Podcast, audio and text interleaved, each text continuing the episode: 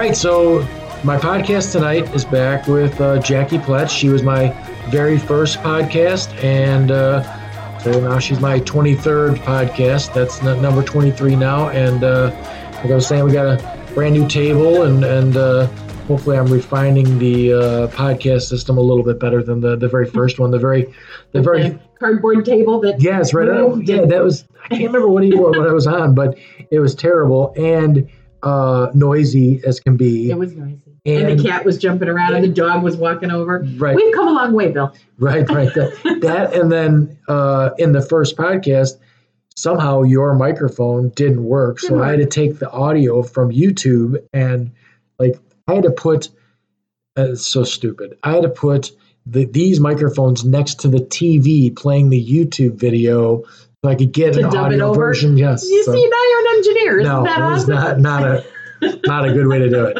Uh, so anyway, so hopefully we're I'm making some progress as far as the quality goes, and uh, I hope to keep you know doing that. But um, so there's been a lot that's gone on, and our the the, the gist that I came away with um, with the podcast, and, and every podcast I do, like I always feel like uh, I don't know, kind of like a little bit of like a euphoria, like a, like a really good feeling about like it- it's nice to have a conversation, like a real conversation with somebody where you can look at them and talk to them and have a full out. Now I'm not typing characters. I'm not, Right. you know, none of that bullshit. And it's not like I'm waiting for your response. And it's it's it's like an off the cuff conversation. It's good to connect with a human being and um, you know learn something because like in the first podcast, like I was a moron. I, I didn't know anything. All I knew was the questions I was going to ask. I did a little bit of research, and then I wanted. I didn't shit. I did not know the difference that there was a difference between the hospital and the home. Like I thought they were kind of one and the same, like you Right, know an arm of right. the other one or whatever like that. But um, so now when we first talked, your dad was probably at the home for what five six months or something like that, or three months or something. it was, it was a little He- while, He right? had been there for almost a year, I think, the first time that we talked. Really? Okay, okay. He moved in there in March of 2018, Okay, okay. beginning of March right. 2018. So, So, well, yeah, we talked in the spring, yeah. So, so something like that, close to it. Right. Uh, and then now, sadly, your dad has passed. Yeah. Um, July. in July, and now it was cancer. It was uh, which one? Uh, he was diagnosed with stage four pancreatic cancer. Okay, all right. Now, on, I'm gonna sneeze here. Uh, Allergy season. I have no allergies. I just don't know I'm sneezing. But uh, so he uh, he he was diagnosed with uh, pancreatic cancer. Now, obviously, that's nothing to do with the hospital's care. That was probably something that was latent with the maybe the Agent Orange or something. Do they have any way to like There- trace that? There is a list of approved illnesses for Agent Orange. Cancer Okay. is on it. Um, bladder cancer is the number one cancer that Vietnam veterans get that were exposed to Agent Orange. Okay. Um, it's real common. A, a lot of guys, a lot of guys come come down with bladder cancer. okay. Um, there's diabetes, uh, bladder cancer. There's a skin uh, condition that my father had. There, there's probably five or six things, and if I were better prepared, I'd have that list. But I'm No, no, not. that, right, that's not important. Um, but was- out of out of the five, my my father had four Oh. salutes. okay, they were on the list for the yeah, for Yes. Agent Okay. So, uh, if you don't mind, I'll just tell you what happened. Yeah, yeah, go, go. Um, so we noticed my father was we're, we're, we're we're healthy eaters, obviously. yeah, right, right. And my father was no different. You know, we had dinner and and he he would eat a huge steak and be thrilled. And I started to notice when I was bringing him his food, he wasn't eating. He'd have a couple bites and eh, I'm done. Eh, eh, eh. Okay, what's wrong with you? Yeah, right, right, right. Um, but you know, older people, especially people in, in wheelchairs, you know, your temperatures don't regulate quite the same way. No, sure, a lot sure, of us- sure. Well, now mine's so a guy Yours that, is spinal, right? right, a guy that's paralyzed from his waist down. He's got perfect body temperature. He sweats. He does all that stuff. My paralysis level is above where that sensory organ is at in your body. So I don't. So, So my don't. body somehow doesn't know that it's like 98 degrees. So you have to be really careful when you're I do. I'm heat. dumping water on myself and stuff Right. like that. Yeah. Well, uh, older people that don't move as much, and my dad wasn't old. My dad was 69, so that's not old. No. Not in my books, at least. It, but now in, in your family, is that old? Because cancer is like a game changer, right? So like you throw everything out the window with like the age of your family, but like my grandmother's ninety three or something, and she's still doing fine. And you know, my grandmother was the the sweetest person. Like she was, I'm the oldest grandchild. Uh, well, no, I'm the oldest grandchild from my, my grandma was married a bunch of times. So, but I spent a lot of time with them as a kid, and she was like pretty much convinced that she was going to be dying this summer when she was like, you know, 71 or not, not even. It was, it was probably something like, yeah, it was like 30 years ago. She's like, right? better give Grammy a hug because, you know, I'm going to be like, gone. be gone tomorrow. Yeah, anytime now. right? Uh, and she's, you know, still out, out there doing what she does. Uh, so, you know, and then my mom's, you know, really healthy and stuff like that. So, like, I think that in my family, there's people that live a very long time. I don't know how your family is with that. my father's family, most of them very poor. I mean, really, he came from extremely humble beginnings. Sure. Um, and of course, poor people don't live as long. Um, they don't have Bad the kind diet. of nutrition. They don't. Sure. It, you're, it's just a fact of life. Yeah. Um, so the people in his family did not did not survive for very long. Okay. Um, including my grandmother, who died when she was, I think, sixty one. Okay. So cancer. So cancer r- ran in the Oh, family. So go. it Right. did. I, I will say that you know. Sure. Cancer does, and, and cancer's hereditary. So who knows where where he got it? Right, most but four out of likely, five. yes, most right. likely it was caused by his Agent Orange Right. exposure. But regardless, um, my point being, circulation. When you're in a wheelchair all day long and you're not moving, Mhm. you you're cold. You get cold Yep. because your blood's not flowing. cold, stuff like that. right? So he would always be really heavily dressed, lots of layers, lots of sweatshirts, and I'd be like, "Good God, are you not dying?" No, I'm fine. I'm fine. So I didn't notice the weight changes because you know he never had. Since he went into the home, I never had to dress him or help him bathe, or Sure, sure. they sure, did all that. Right. right. You think So- I noticed that he's, you know, that he's not eating, but we also had changed some of his prescriptions. And I thought, well, all right, some of those drugs, you know, they they mess with you, and maybe his appetite's not there. I didn't think a whole lot of it. Um, and then we had his birthday party, and one of my girlfriends, Missy, said, "Your dad's not okay. You see him often. I am telling you, I only see him once every couple months that makes a big difference, right? and he's not okay. And I was like, oh, okay. I, you know, now I'm firing, you know, in the brain. I'm like, well, all right, I'll I'll talk to the doctors and, and see what we can do. So I went straight to the the VA doctor. Now the, these are the things that you learn. The doctors that are at the retirement homes in the Veterans Administration, they are contracted. They are not VA doctors Okay. and the government does not recognize them as such, even though they're the guys that are hired to take care of the veterans. At the end of the day, their diagnosis means nothing. Well, They need to go to a veterans hospital. Now, I feel like I need to be very, very clear that there are differences between the VA hospital, like Hines, and a VA establishment like Manteno Veterans Home. right. Okay. Manteno Veterans Home is state run; it's not federal. Um, it's contracted out. It's it's a retirement home. You go there because you cannot take care of yourself anymore, and your family can't take care of you. It's just like any other Sure. retirement home or nursing home, I should say. Hines Veterans Hospital is connected to Loyola. They have excellent doctors. You get, I would assume, most people get excellent care there. We went for care there for 20 years before we went to Manteno and never had any issues. Right. So you are apples and oranges when you're talking about those two different things. Okay. I'm talking about my experience at The home. the home. right. where Which is he what was. we'll focus on today because that's obviously Right, where that's- That's where everything turned. Right. Right. Right. Um, so back to my story. I- So I, I go to the veterans, the nurses station, and I say, "Hey, you know, ah, Bruce, uh, you know, we need to check him out." Okay, we'll we'll look into it. I said he's not eating.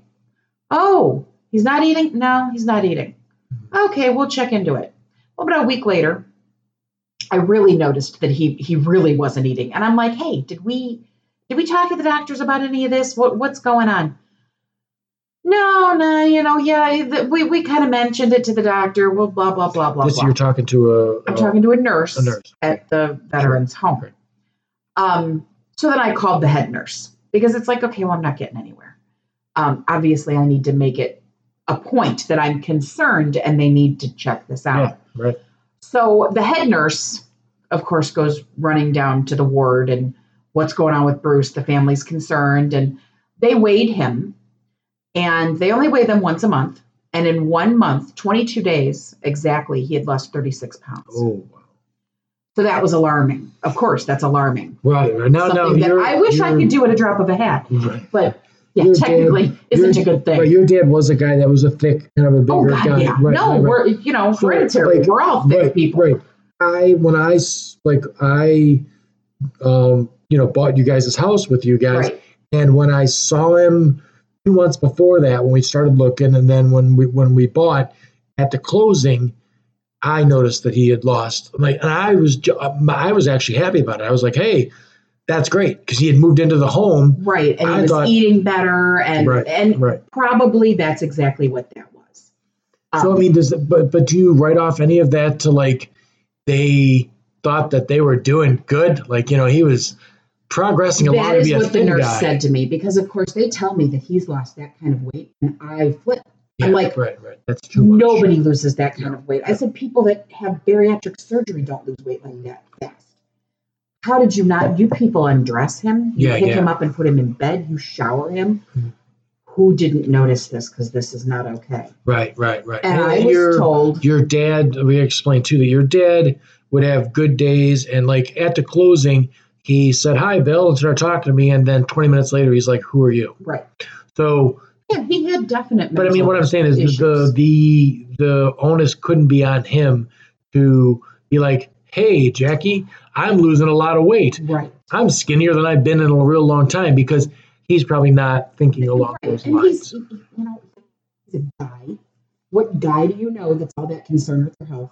No, no, no. No. Right. Uh, so, uh, you know, he was a guy's guy. Just whatever. Uh, yeah, it's fine. I'm fine. Mhm. Um, my stomach hurts. I don't know what's wrong with me. My stomach hurts. Yeah. So, you know, the nurses said just that. Well, we just thought, you know, he got this new glucometer, which was because he had diabetes, which is on the Sure, checklist sure, of Agent sure, Orange. sure. Um, they were sticking him so many times in the fingers and giving him so much insulin that they finally requested this thing go on his stomach permanently. That then it was really cool. Would go to his phone and tell him what his blood Yep, sugars yep, were, and sure, sure. very nice. I could also find out what his blood sugar was. He wasn't thrilled about that because then I'd be on the phone. What are you doing? You know, no Mhm. milkshakes today. Yeah, right. Um, but unfortunately, being Bruce, being who he was, he didn't take very good care of himself. He didn't watch the fact that he had diabetes and he had full blown. I mean, it was so he was taking a lot of insulin. And insulin is also one of the biggest um, side effects of insulin is um, pancreatic cancer. Oh wow. So, and that's a that. thing. People don't know that. I didn't Yeah. know that until Sure, after my sure, father sure. was diagnosed. Right. Um, but anyway, so he, they're telling me we just thought that he was watching because his blood sugars were apparent all the time to him, and we just thought he was watching what he was eating and he was losing weight. Right. Nah, okay, He was but not not that not thirty six, not Right. thirty six pounds. No, and if you no, know Bruce, you you, I'm going to tell you bullshit. Yeah. Right. Period. Right. Right. Right. But regardless, that's what they told me. Um, now that they know something's not okay, they're going to send him, they're going to get tests and do ultrasounds. And they called me and they said, listen, we think he has diverticulitis, which is a pretty common, you know, not, not the end of the world kind of thing. It's Sure. not fun um, and you have to manage it, but okay. So the nurse then called me back and said, you know what? Doctor was going to wait a couple weeks to get the ultrasound machine here to do an ultrasound of his stomach, but I talked him into sending him over to Riverside to have the test done. Yeah. And I was like, okay, do I need to leave work? Do I need to be there? Nah. He's just going for a test. You're fine. All right. So four o'clock. Now that was at like 10 o'clock in the morning. Ambulance is already on its way to take him. Mhm. Okay. Um, four o'clock that afternoon, Which is I good. That's the reason he's at the hospital, Exactly. for, that, kind of care. So I call four o'clock in the afternoon. I call him on his cell phone. I'm like, "What are you doing?" He's like, "Well, I'm still in the hospital." I'm like, "What the hell are you doing still in the hospital? What are you talking about?" Well, they're admitting me. "Wh- Why? Well, they told me I have bladder cancer. Oh, And I, uh, okay, first of all, why have I not, I not been informed? Why has nobody called me? I, you have a, you have records that show that you're not mentally capable of handling these kinds of things on your own. sure. And the VA knows that. I'm like, where's the nurse that went with you for the test? Oh, they didn't send anybody with me. Okay, so you were sent to the hospital with everybody knowing all of this Yeah, about you and knowing who right. you are and uh, you're sent there by yourself and here it is 6 hours later and nobody's even checked on you yet or called me to say you're still there. Okay, so now I'm I'm a little upset, Mhm. but okay, bladder cancer. It's not like we didn't see that coming. We knew maybe eventually that could be a, the case. Right, which seems like something you'd be looking for then if that was the case too, right? Right. Like, so, uh, bladder cancer, okay. Worst case scenario, they take your bladder, you get the bag. Awful, terrible, but you'll be okay. right, You're at a home that will help you with all of those things. It's going to be okay. sure. So I get to the hospital, and now it's this point. It's six thirty at night because I work in Mokena. I've got to get down to Kankakee. So I get I get to his room, and there's a nurse there, and I'm like, okay, somebody needs to tell me what's happening. What's going on with my father? Well, we can't tell you. What do you mean you can't tell me? Well, the doctor's not here. I said, listen. Oh, so you know it's bad then. I'm like, listen, he told me he has cancer of the bladder. You need to tell me what's going on because he doesn't understand and he can't relay that information to me. I need to know what's happening here. Right. Well, I can't tell you. I'm legally not allowed to tell you. What I can do is turn the computer on and let you read the doctor's notes. So I look at the computer, like, whatever. This is ridiculous. I'm his power of attorney. I'm, Yeah. you know, all those Right. things, but whatever. So I look at the computer and it says pancreatic cancer, stage four. Which is well, even if I, from what I understand with pancreatic cancer, and I understand it because my uncle had that and he was gone. Uh, Quick. he was, and I think they they caught it sort of early, but he was a few months and he was gone. But you know, he was hoping to get six months out of it, and I don't think he quite made that. The best case scenario is typically six months. Everybody sees Alex Trebek on TV and thinks, oh, pancreatic cancer isn't as terrible as you think. Sure, No, sure. When you're a millionaire, exception. it's probably a little better. he is the exception to the rule. Most people who are diagnosed with that are, are gone within three three months. Most are actually gone within a month. Yeah. It's it's a very And fast. your dad was. It was like it was fast. Right. I remember seeing that post, and then whoa, holy cow, he, he was gone. he was gone. He, Yeah. We got that diagnosis on June thirteenth. He was gone by July fifth.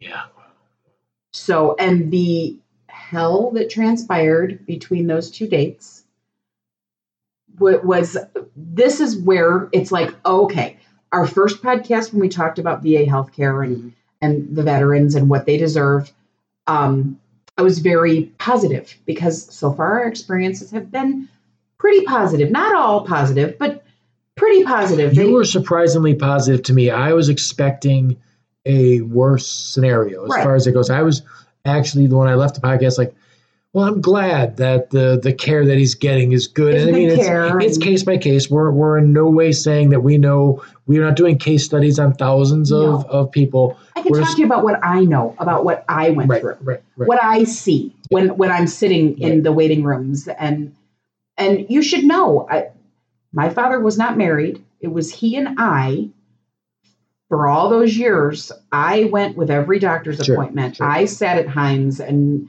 waited in waiting rooms for neurologists and psychologists and I did this for a long time so although I am not a doctor and I am not necessarily you know a, a veteran I'm not a veteran right. um, you can't tell me that I don't know what I'm talking about because I lived Right, that right. Now we years. and then you know we had that uh, a friend of mine, Rochelle, um, caught the podcast 25 minutes in, and the last one, and she had a completely different. Which you could, I could, I can totally understand. Right, if you came into a conversation a half hour into it, and then you listened to a half hour of the conversation, you could totally come away with a different gist of what was going on right. Than what she did. I, you know, like I said before the podcast, she's she's a real sweetheart. She's, you know, uh, as far as I know her, has always been a really nice person. but she was offended or upset with what we had said um, the last one, and I was taken back because, like I said, I I was pleasantly like I'm an idiot. Like I, like I don't know anything about any of this stuff. All I'm doing is sitting here learning from each person that sits down across from me. Like I try and do some research. I mean, the last guy that was here, Tom, with the opioid epidemic. I probably did the most research I've ever done on that because I wanted to be make sure my right. You wanted to participate in the conversation. Right, right. We're, we're, we're clear, and it was a really important one because I think that some people could be, you know, save their family a lot of trouble and everything else if they knew. Right, and my whole reason for being here with you is just that. Right. Um, right, Like I said, my dad worked at Hines Veterans Hospital for years, 35 years he put in there before right. he had to retire because of his illness. Um, their social workers are phenomenal. Their doctors are Loyola doctors. They're phenomenal. Mm-hmm. We got great care up at Hines. Right. Um, but not everybody. I mean, you got to you got to think when you're thinking about veterans. You got to think about the guys that live in Quincy and live in Murphysboro. So it's too far, right to drive. Hines sure. is, not a readily available place. Right, and I know a, a few veterans that absolutely from when I talk to them about like they're like, yeah, I got to go to the VA for this or that or test on this, and I'm like, and I've asked them in the past, well, you know, how's the VA? How's that? And they're like, well, it's good and it's great because it's free. Like that's their right. favorite part. Of it. And they deserve the, that. Oh yeah, yeah, yeah, absolutely. No, no, no. Wouldn't ever think that anything anything different than that. But part of the wonderfulness of it is that they're not they're not worried about their health care bankrupting them right because they can just go get their health care which you know i I, I think that the veterans deserve that over anyone else if you can't do anything else. But we live in a country where a guy makes $11 billion in a year. Other people should be able to have universal health. There should be single payer system in this country. Everyone we should both get agree healthcare. that healthcare should not be something that you have to worry about. Well, I shouldn't lose my house because I got hurt or I got and sick. You shouldn't die because you can't afford a medication. Right. It's it's it's not human. It's not right. Um, not in a country like if it, listen, not was a, right. If it was a country where we didn't have any money and barely anybody was getting by, I get it. Okay, that's maybe a thing that's a little bit extra.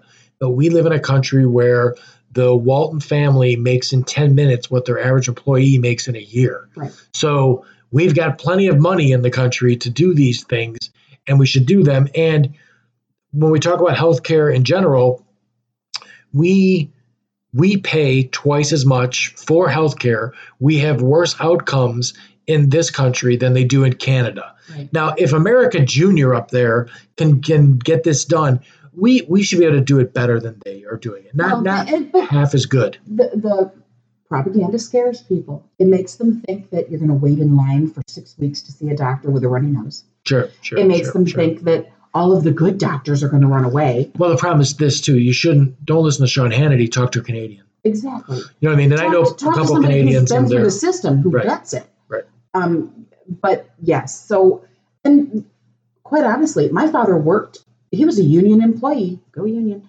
Yep. Union employee for 35 years. He had insurance. He had Blue Cross Blue Shield, which, even though he was 100% disabled because of his service, Blue Cross Blue Shield covered more than his VA. Oh yeah, did. right. Sure, sure. So sure, I mean, he had the Blue Cross Blue Shield, so the government said use that. right. So they did. So I mean, but it cost him. I mean, it, it, it was still government insurance because he worked for the government. Mhm. Um, but we're getting off topic. So anyway, we're at the hospital. I get this news. I'm devastated. I'm trying not to be crazy in front of him. I walk out of the room before I fall to my knees and I'm like, oh my God, he'll be gone in a couple of weeks. And we're not prepared at all for that. Mm-hmm. Right. My father was a young man with good care. I expected him to live another 20 years. That's why I moved Yep. Sure. to sure, be close sure, to him and be down here. And had I known, you know, but hindsight is what it is. And, you know, lots of people lose their loved ones without any notice. It happens all the time. Right. Right. For sure. I mean, a car accident could happen. A guy exactly. in his twenties. It- exactly. So terrible things happen to good people every day. Right. Um, so okay, so we get now. I haven't talked to a doctor. I can't. I can't talk to a doctor for at least 24 hours till, till the next day because you know that doctor now it's a Friday night and that doctor's not going to be in and it's like he's got pancreatic cancer that has spread to his lungs and his liver. That is not good. Right. What right, are we going right. to do about it? Right. So uh, the the doctors at, at Riverside came in and kind of gave me the the bad, you know, Sunday. It's like, eh, we're going to send him back and we're going to make him comfortable, and there's not a Yeah. whole lot you can do. Right. Right. Okay, but th- but he's got some time. He's in his levels. They're like his vitals are perfect for being as sick as he is. He's really in good shape. He could go three or four months. You you could have some time. So Mhm. If we get him some care and we take care of him, um, he he could have a, a decent amount of time with you. Sure. So wonderful. We go back to the veterans home in Manteno, and they're aware of everything that's going on. I talk to their doctor, their nurses know. And I'm like, okay, well, we need to get him up to Hines.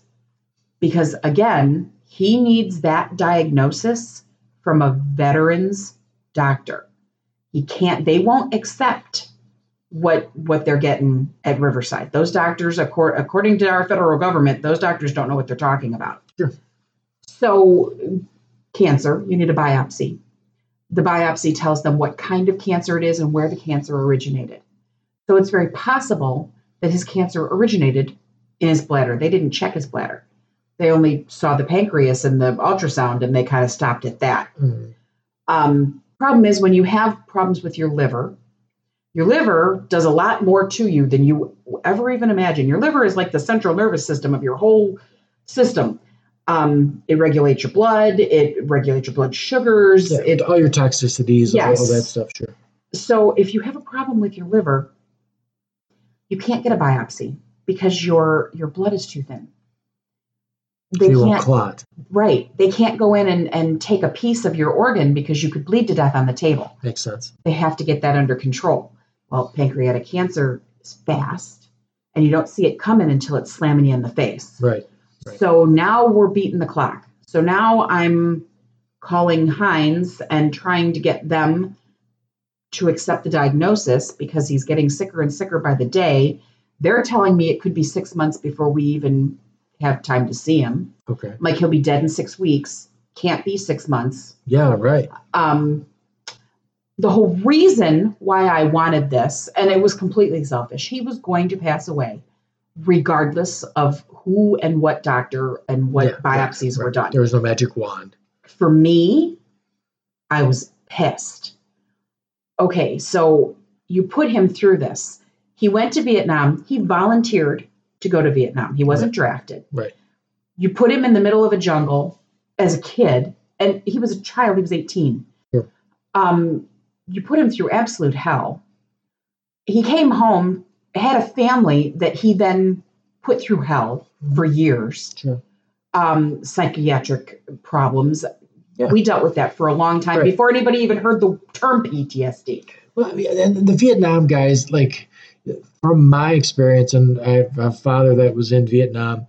I think there's an extra added layer of, so you, you know, you got the regular PTSD where you're dealing with, you know, the the the shells and everything else that went on during the war, but then you also are dealing with this. You came home to so like.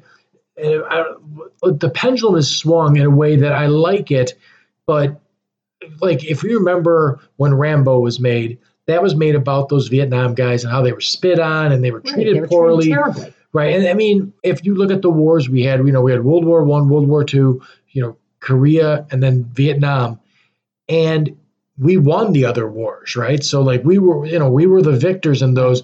So then Vietnam was our first loss, and, it, and it's a police action, not a war, but the country considered it a war. Right. So these guys came home to no fanfare, to you know every- everything that wasn't that way, and then they were not. They like like I don't believe my father was treated very nicely by my grandfather, who was a World War II vet, just because they looked at him like, "What'd you do? You dropped the ball," you know, sort of thing.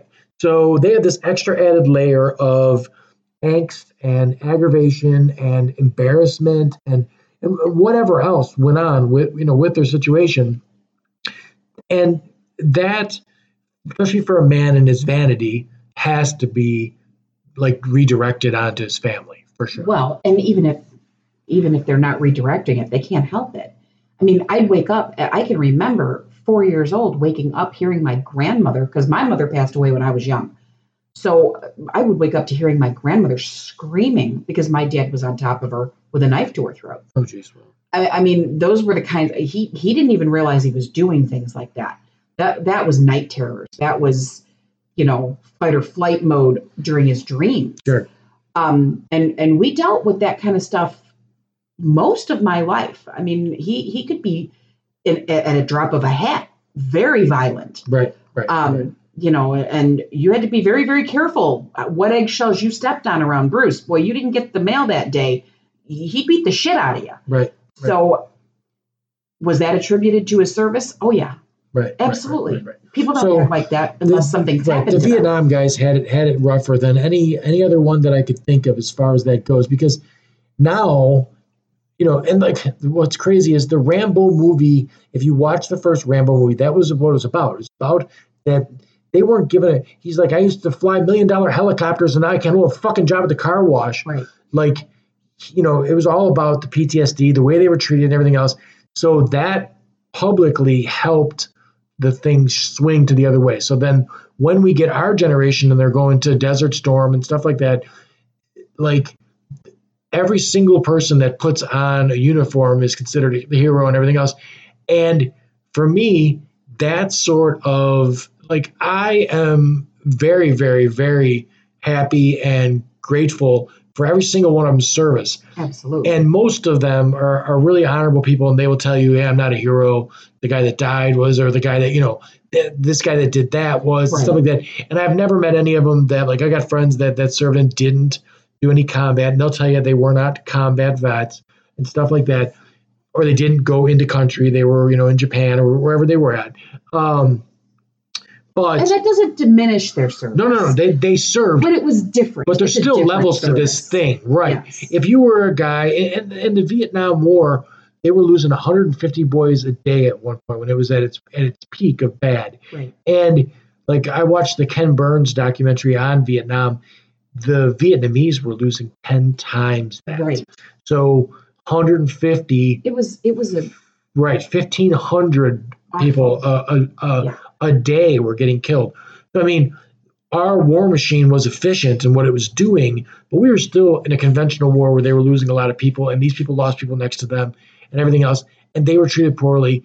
And now the pendulum swung all the way to the other way, where I almost think that some people are on this heightened.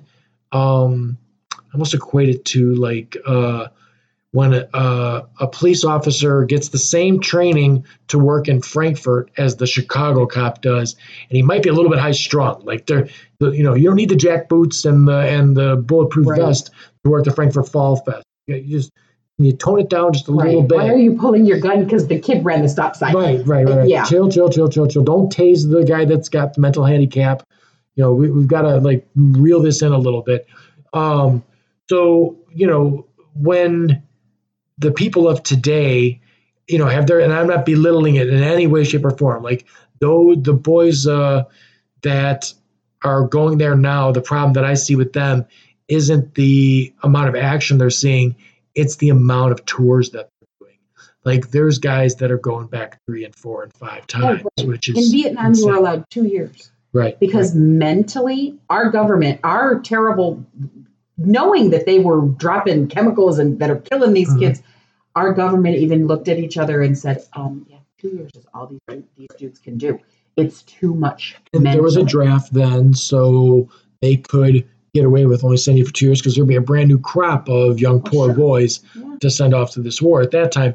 Where today it's a volunteer service, and from what I understand from vets, the the service is better because it's a volunteer service. So it's people that want to be there. Well, and my son, my son was going to go to the Navy, and yes, they they can be a lot more picky and choosy now. Now they can they, look at these kids and say, listen, you know, if if- if you're dumber than a box of rocks, you don't belong in the military. We don't want kids that Right. can't tie their shoes. Um, unlike you know, in the past, that we take anybody. If you're a warm body and you can put a gun in your hand, you're good. Go. Right, right. So things have changed, which which is a good thing. Yeah. I mean, it's a good thing. Sure. We're smarter. We do things differently now. Um, and yes, our men and women who are serving today, that's not to say that they're not seeing atrocities and horrible no, no, things. right. I have many friends Right. who are reserves and who who have just recently, within the last 10 years, left and had horrible experiences in Iraq and Afghanistan. And Sure. I mean, they're none of that is easy to see. None No, of that no, is no. easy to I mean, deal with. you know, I'm not looking to say anything controversial, and it, and it is the minute that you take the oath, the minute that you decide that you're, you know, you're, you're putting yourself. There's all kinds of people that die in training exercises, just in the in peace times, stuff like that. Um, a friend of mine, her brother was paralyzed in a helicopter incident when we were like, you know, in our teens. Right. So like all that happens just because he joined, he was in the Marines and joined the Marines.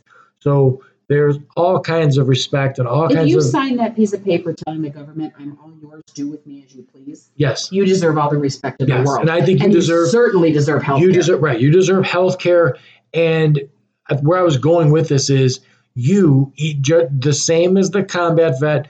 You deserve better treatment. I think if if we're rationing treatment, if we're looking at it like you know who can get what, what we really do is the rich guy gets whatever he wants because he can afford it.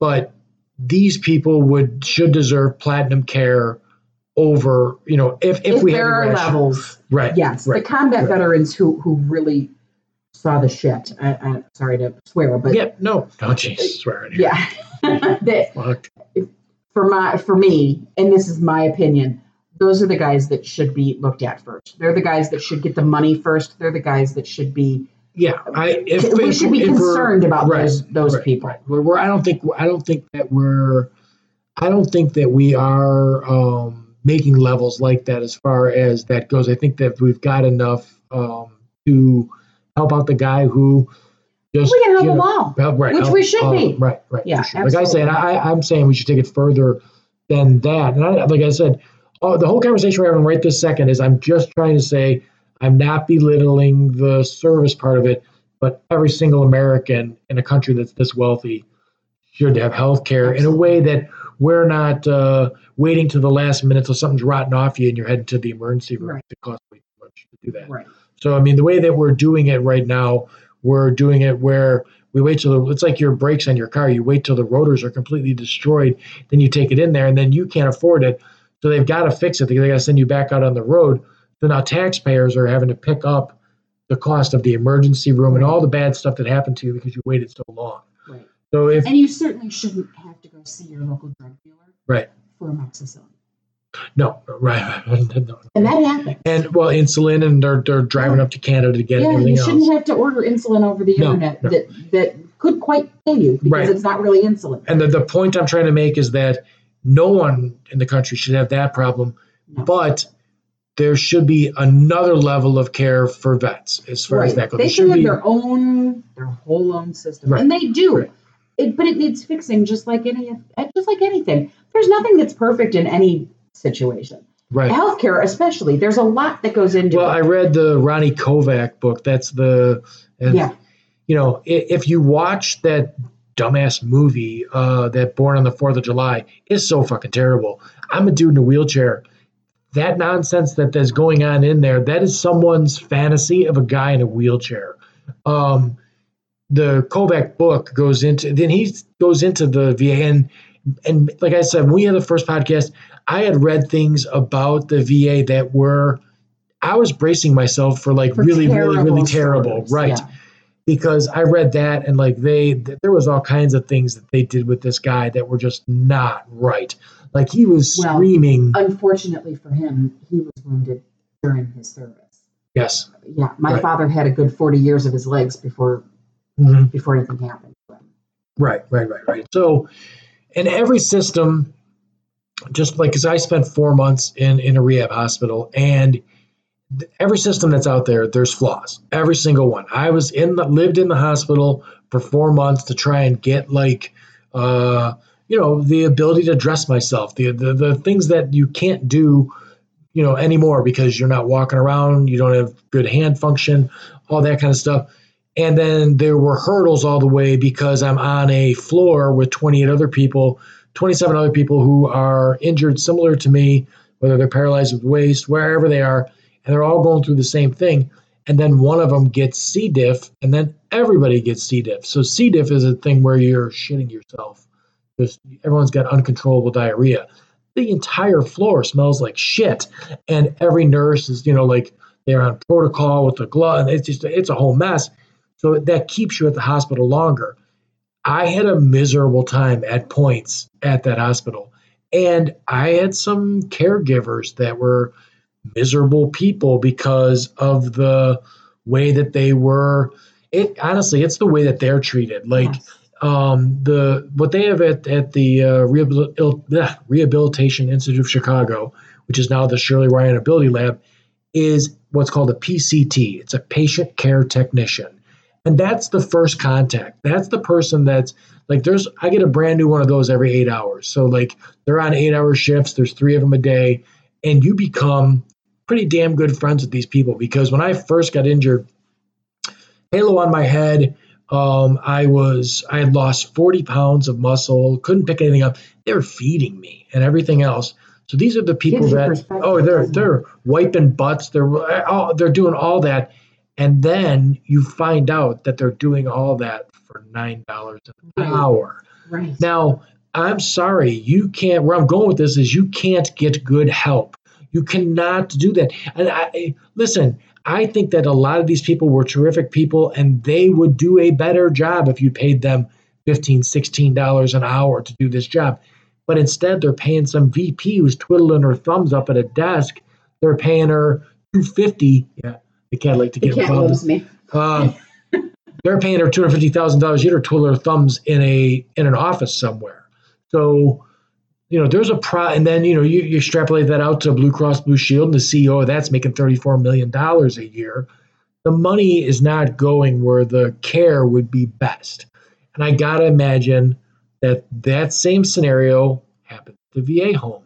The Right. people that are in direct contact with your father are not the greatest helpers in the world because they've got their own problems. Well, yes and no. I Okay. okay. so I I cared for my grandmother um, with with my uncle. I mean, it was a family affair, but um, for years she was in a, a nursing home, private sector nursing home. Um, and and I honestly thought some of the caregivers that my dad dealt with at, at Manteno were were just some of the best people. Some people feel that caring I for did others. too. I did too. I there were some people that I dealt with at the RIC that were terrific. I mean, I like I had people like bring me a case of beer for this guy because he's terrific and he's he's been the best guy that there is. Right. And I had another one punch me in the back of the head. And I had a broken neck. I had another one that was super pissed off that I was drinking so much, but the medication that they had me on made you incredibly thirsty. Right. Well, when you're a guy who's got a bag of piss on the side of your bed because you've you're you're bed bound at first, well, drinking uh, three gallons of water a day is not a great thing for the PCT because she's constantly in there emptying that thing out. right. So she was not happy about that either. And at one point, she just took the hose away from me, and I couldn't do anything about it because I was paralyzed, Right. laying in bed. and that's awful. It was And, terrible. and I think terrible. people don't people don't realize, you know, it's like, well, I can't see it, so it's behind the curtain. I don't know. Right. Until you have lifted that curtain and you see the kinds of things. Well, now I, I'm going to cut this woman some slack. Actually, what what her situation was was every time I went to hit the buzzer for her, which was you start feeling a little little ill when that thing starts backing up, and she would come in and she was sleeping. You could tell that she was completely disheveled. She was because she was making nine dollars an hour. She was working the midnight shift. She was probably trying to sleep somewhere so she could work another job in the morning. in the daytime. Uh, sure, sure, but at the Which- same time, that's not how this should be in this not how it country. should be. No. Um, uh, so here in Manteno, which is what I know, so that's all I can speak to. Right. Um, well, that's not all I can speak to because that's not the only facility he had ever been in. We had had to go through rehabs and different things um, throughout the last 10 years as well. Okay. Um, and in my first time here with you, I told you some of those places were, I mean, I was like, oh my good God, this is what we're giving our veterans in America. This is insane. Um, and some places were awesome, but they had one rooms for one vet. And boy, if you were lucky enough to win that lottery, good for you. But Mhm. most of them were middle of the road. Manteno is a really nice facility. It's very clean. Never once did it stink like urine. Sometimes you walk into those places and it's like, oh sure, God. sure. Um, they were very clean. They they were they were very nice most of the time. It, it was it was a good. yeah, my feeling that I got from you the first first podcast was that you were happy that your dad was getting far superior care and more uh, attentive care than he was at home. absolutely. So it was like, oh no, a weight off your was a shoulders. nightmare. right, no, right. that that was bad. Right. With a capital B. right, No, he was much better off here. And even though people had their short shortcomings, and there there were some of the staff that I dealt with, especially in the end, most of the time when he was well for that year, it, it was it was fine. We Yeah. we dealt. You know, they they had their rules and their regulations, and it was you know Bruce Bruce Bruce. They did a lot of complaining about Bruce, but at the end of the day, whatever we dealt with it. Yeah. Um, there were some things that happened that I wasn't thrilled about with the care. And I don't necessarily think that that was any one staff member's fault. I think that was the system. It's a breakdown in the system. Well, like I said, so like you always get these arguments about uh, you know the the system of Obamacare or something like that from someone who doesn't have a plan. It's easy to criticize a system because every system's going to have flaws, and you need to like Right. kind of work that system to make those those flaws go away. You got to like you know tighten up this and, and work that and- and get this figured out and everything else. So when you're coming from a position of absolutely no plan, it's super easy to be like Obamacare sucks. Right. Well, yeah, I agree. I was not a fan of that. That was not the way that, that it was supposed to be. And um, I'm not the biggest Barack Obama fan, but that guy did say in the very beginning, if we could start from scratch, I would go with a single payer system. He did. If, if I could have my druthers, he said he would go with the public option. None of that was doable it because of wasn't the doable Congress. the other side Right, wouldn't right, allow that right, to happen. Right. So that's where, we were- where we were at. We ended up with this, what I felt was the, well, it, it. was a bullshit plan Yeah. to do this uh, through private insurance. And private insurance, if people just understand that private insurance is a middleman, all private insurance is a guy that you give me your money, I figure out the ratio of how I can make a lot of money by taking your money and only paying this much out in healthcare. So I deny, deny, deny. I try and make my bottom line as good as it is because I'm the middleman. If we just got rid of that middleman, just get rid of that system, people that don't want, I don't, you know, I feel like the worst thing that Al Gore ever did for the environment was not to partner up with a starch conservative and do that tour he did with a conservative standing next to him because now you made it It's, a political it's thing. Democrat versus Republican. Right. It's this tribal, stupid ass bullshit where we can't get anywhere because you know you need to have both sides on board, at least the face of it to start with. So it, you know, it- a conservative um, way back when would have been someone who would have conserved the country too, like been worried about the streams. I know so many hunters that are conservatives and fishermen and stuff like that, and I'm like, yeah, but dude, are you seeing what's going on with the EPA and all this sort of stuff? Like, uh, you know, I understand business is the most important thing, but if that stream's not there for you to fish in anymore, aren't you going to be a miserable human being? Because Well, that's your happy place. Forget about fishing there. If that stream suddenly gives your child cancer, Cancer, right, right. you, right, you're, right. you're not going to be saying okay with that. This is where this guy's heart's at. He, he- you know, the love of his, the passion of what he likes to do for his life is to go hunt or fish, and that shit's going to be it's gone. going to be gone. Right, Yes. because nobody's paying attention to what's going on with the water in the woods. So, you know, we all need to get on board and we need to stop the tribalism with, you know, I'm not, and I never, and, and as soon as I say something that sounds semi pro Obama or semi uh, anti Trump, I become the biggest liberal that ever Oh, right, lived. you're a I'm, snowflake. I'm Yeah. a super snowflake, and I'm also a starch Democrat. And I have had knockdown, drag out arguments with Democrats, and they are. I've had them just be just as mad at me, if not more, than Republicans are, because I'm saying something. Listen, I don't give a shit about your party. That's a club that they won't even let you in it anyway. Like you're just a middle class regular person. Like you're nobody. Stop pledging allegiance to a party. Right now, the people that are driving me nuts are these people that are like, if they watch the news and they see who's leading and they're like, that's the guy. Joe Biden's the guy. he's not the guy yet. We're in the process right now of finding out who the guy 15 of them still or gal is going to be. So can we just calm the fuck down on who the guy is? I mean, can you start paying attention to what the policies are? And my problem with Biden is he's got no policies. His whole campaign is I can beat Trump. Well, it turns out that five or six of you can beat Trump. So that's null and void. That's not a thing. Well, it's it, it's right. What are they saying? It's so much more important to pay attention to what they have to say. Right. Let's have some issues. Let's talk about solutions Let's to problems. realistically. Right, right, right. And and our healthcare is a big a big issue. It is in Right. my eyes. right, right. I, Um, well, and but our I'm just saying our Veterans Administration, as far as their health care goes for Yeah. our vets, it isn't anything to base any great program on. There there are a lot of holes there that need fixing. Sure. And yes, any veteran that goes to Hines because you know they're not feeling well today and, and they they need some amoxicillin, like I said, uh, you're going to get great care up at Hines. That's not who I'm talking to right now. I'm talking to the family members of the guys who are on their way to the retirement home, the, the veterans retirement home. Right. I, I would imagine that some of those people don't have someone like you in their background where they're just happy to ship the old man off to that home and leave him there. Yes. And they probably, if if if you know someone or it's only then you listen to this podcast, you maybe ought to get over there and check on what's going Check on them. with them. Make sure they're because- okay. Right. And the staff, like I said, I, I couldn't point my finger at any one staff member and say, you know, you you did this and and this is because you weren't paying attention.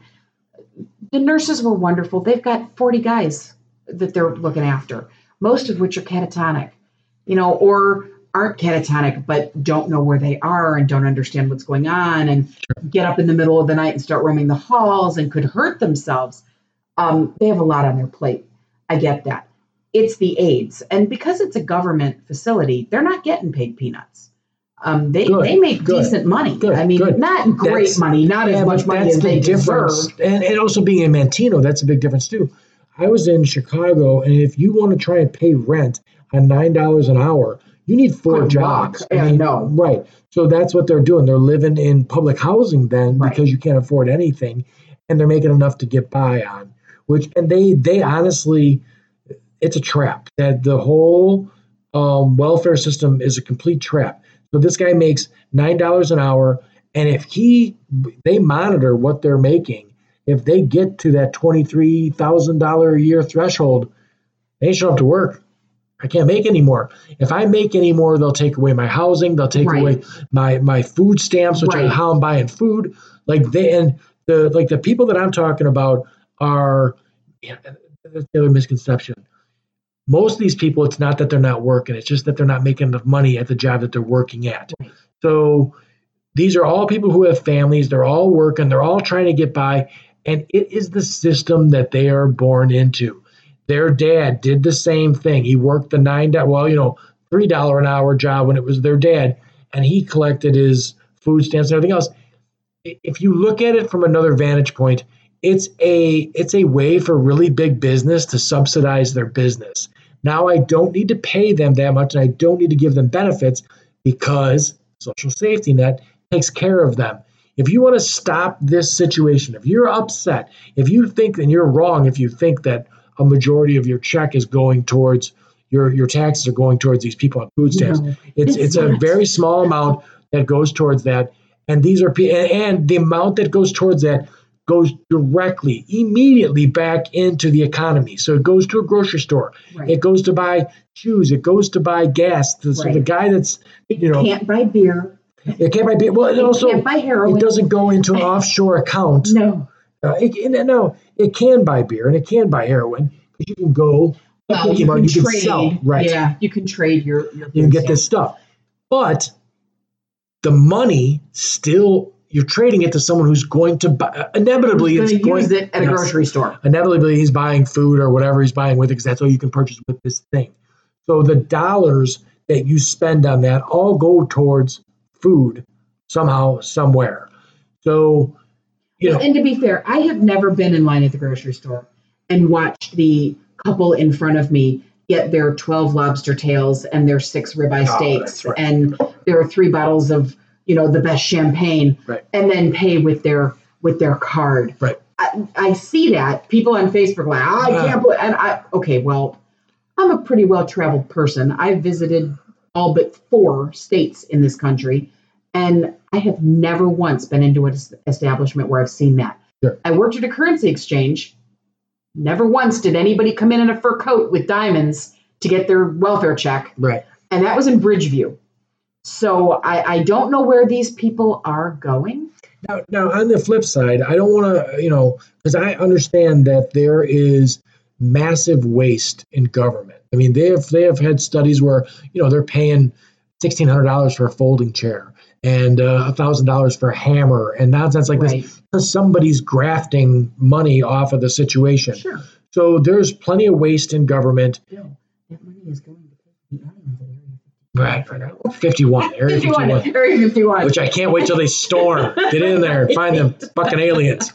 Help me why that hammer cost $27. Right, So, but you know, there's a balance between this thing. Like, you know, just because I'm a progressive doesn't mean that I've got like rose-colored glasses on. I think Right. the government is the answer to everything. I think uh, power corrupts and absolute power corrupts absolutely. So, you know, when you give somebody power, you you know, you're you're you should I don't know, you almost need to police the police. You need to, you know, you need checks and balances in every situation. And I'm sure in the government healthcare that there is some sort of abuse that goes on. There's probably somebody at a higher up level that's I mean, you, you know, people understand that you can have a non-for-profit and still make $100,000 a year running a non-for-profit Right. because I'm the administrator of the non for profit. Now, some hungry kids are getting fed, but I'm making $100,000 a year Right. because I run a non for profit. Right. It doesn't mean it's a not for salary and a not for. Right. Gain. And, and, okay, you don't deserve, you're going to run the non for profit that's doing good No, work, no, no, but right, you don't deserve a salary. You can't feed your family. right. And I think It doesn't work that way. But the guys who run the bowl games make uh, six figures and they work for six weeks on the bowl game. And those are all charitable foundations that they run through. It's all bullshit. Yeah. And it's people taking advantage. And that's, that's all, all the roads of good intentions, you know? I mean, it, I think a lot of those people start out with good intentions and they start seeing the money and then it becomes right. And I feel that way about all politicians too. Who in their right Well, mind I don't feel that way want- about all of them, but some of Uh, them, yes. Who in their right mind would want to be president? Look at the bullshit you have to go through with Sure. the press and with the, the- you know, the protests and who would want that Right, job? right. You have to, at some point, at some level, want to do good, Either you're a megalomaniac. or you're you're an ego. Yeah, Yep, Y- you're a your ego is out of and you- control, and right, you right. need that power. And I, I think a lot of those people make it up the ranks by, so, you know, everybody wants to project themselves on when they see somebody. So, like when they see Donald Trump, they project themselves on it. And Donald Trump is the perfect thing to project the poor, middle, lower middle class guy. Because if the, that lower middle class guy who's, you know, working a shitty job, making thirty, forty thousand dollars a year, whatever he's making, all of a sudden ran into a billion dollars of money, he would do all the dumb shit that Donald Trump does. He'd buy gold Absolutely. toilets. He'd, yes, you know, what you call it, put his name all over every building and do every dumb fucking egotistical bullshit thing that this this douchebag Right. does. So he is the poor man's rich man. He's exactly what they would think that a rich Well, guy's supposed he, to do. he talks like you know the Archie Bunkers of yesterday, and doesn't Right, care right, that he's offending. I don't know why we're not more romantic. There's people out there romanticizing Archie Bunker, which was a skit that Carroll guy was not that guy. Oh God, he no, he was wasn't a, like that at all. right. The skit was was actually to draw attention to how not to be. How not to be, but why are we Yet people are all, romanticizing? "Oh, the Archie Bunker." Why aren't we romanticizing- saying things that they all are thinking? Right, and but why aren't we romanticizing uh, to say out loud. the Andy Griffin show? Because that was a time where we're like, right. Mayberry would be great, right? And this is a this was a cop.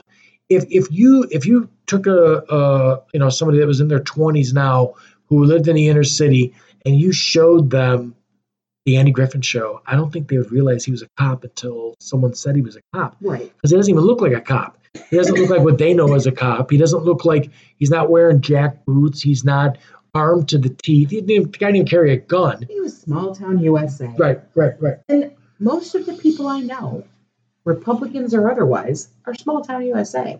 We all grew up in Frankfort Square. Right. You know, I, we we went on a, a God, it had to have been 400 comment thread on Harlem Hill and on all the fun things that we did growing up as Oh, kids. sure, sure, and sure, sure. You, you know, we all still have that in common.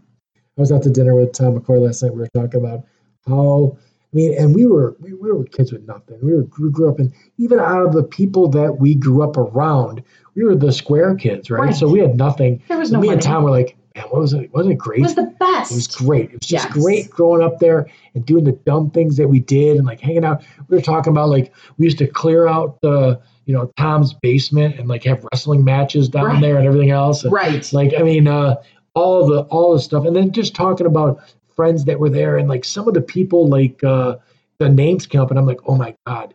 And I remember thinking like I knew we didn't have any money, but that guy really didn't have any money. Right. Like holy cow, like he used to come to my house for dinner because otherwise he wouldn't eat dinner. that is just like his house was like you know carpet was all worn through and everything else but still as a kid he didn't care about any of that stuff none of that shit mattered and people nowadays are so caught up on taking pictures of their stupid fucking you know really lobster dinner that they're eating or their douchebag car or i bought a car two and a half years ago that car has never been on facebook never fuck off Well, I'm perfectly happy to show you my Mercury Mystique. right right i actually bought a nice car but My sixteen thousand dollar car is awesome, though. Right, right.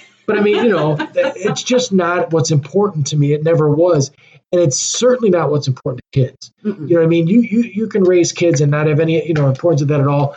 I think that I would have been, I think that both of us would have been happier if our dads were not.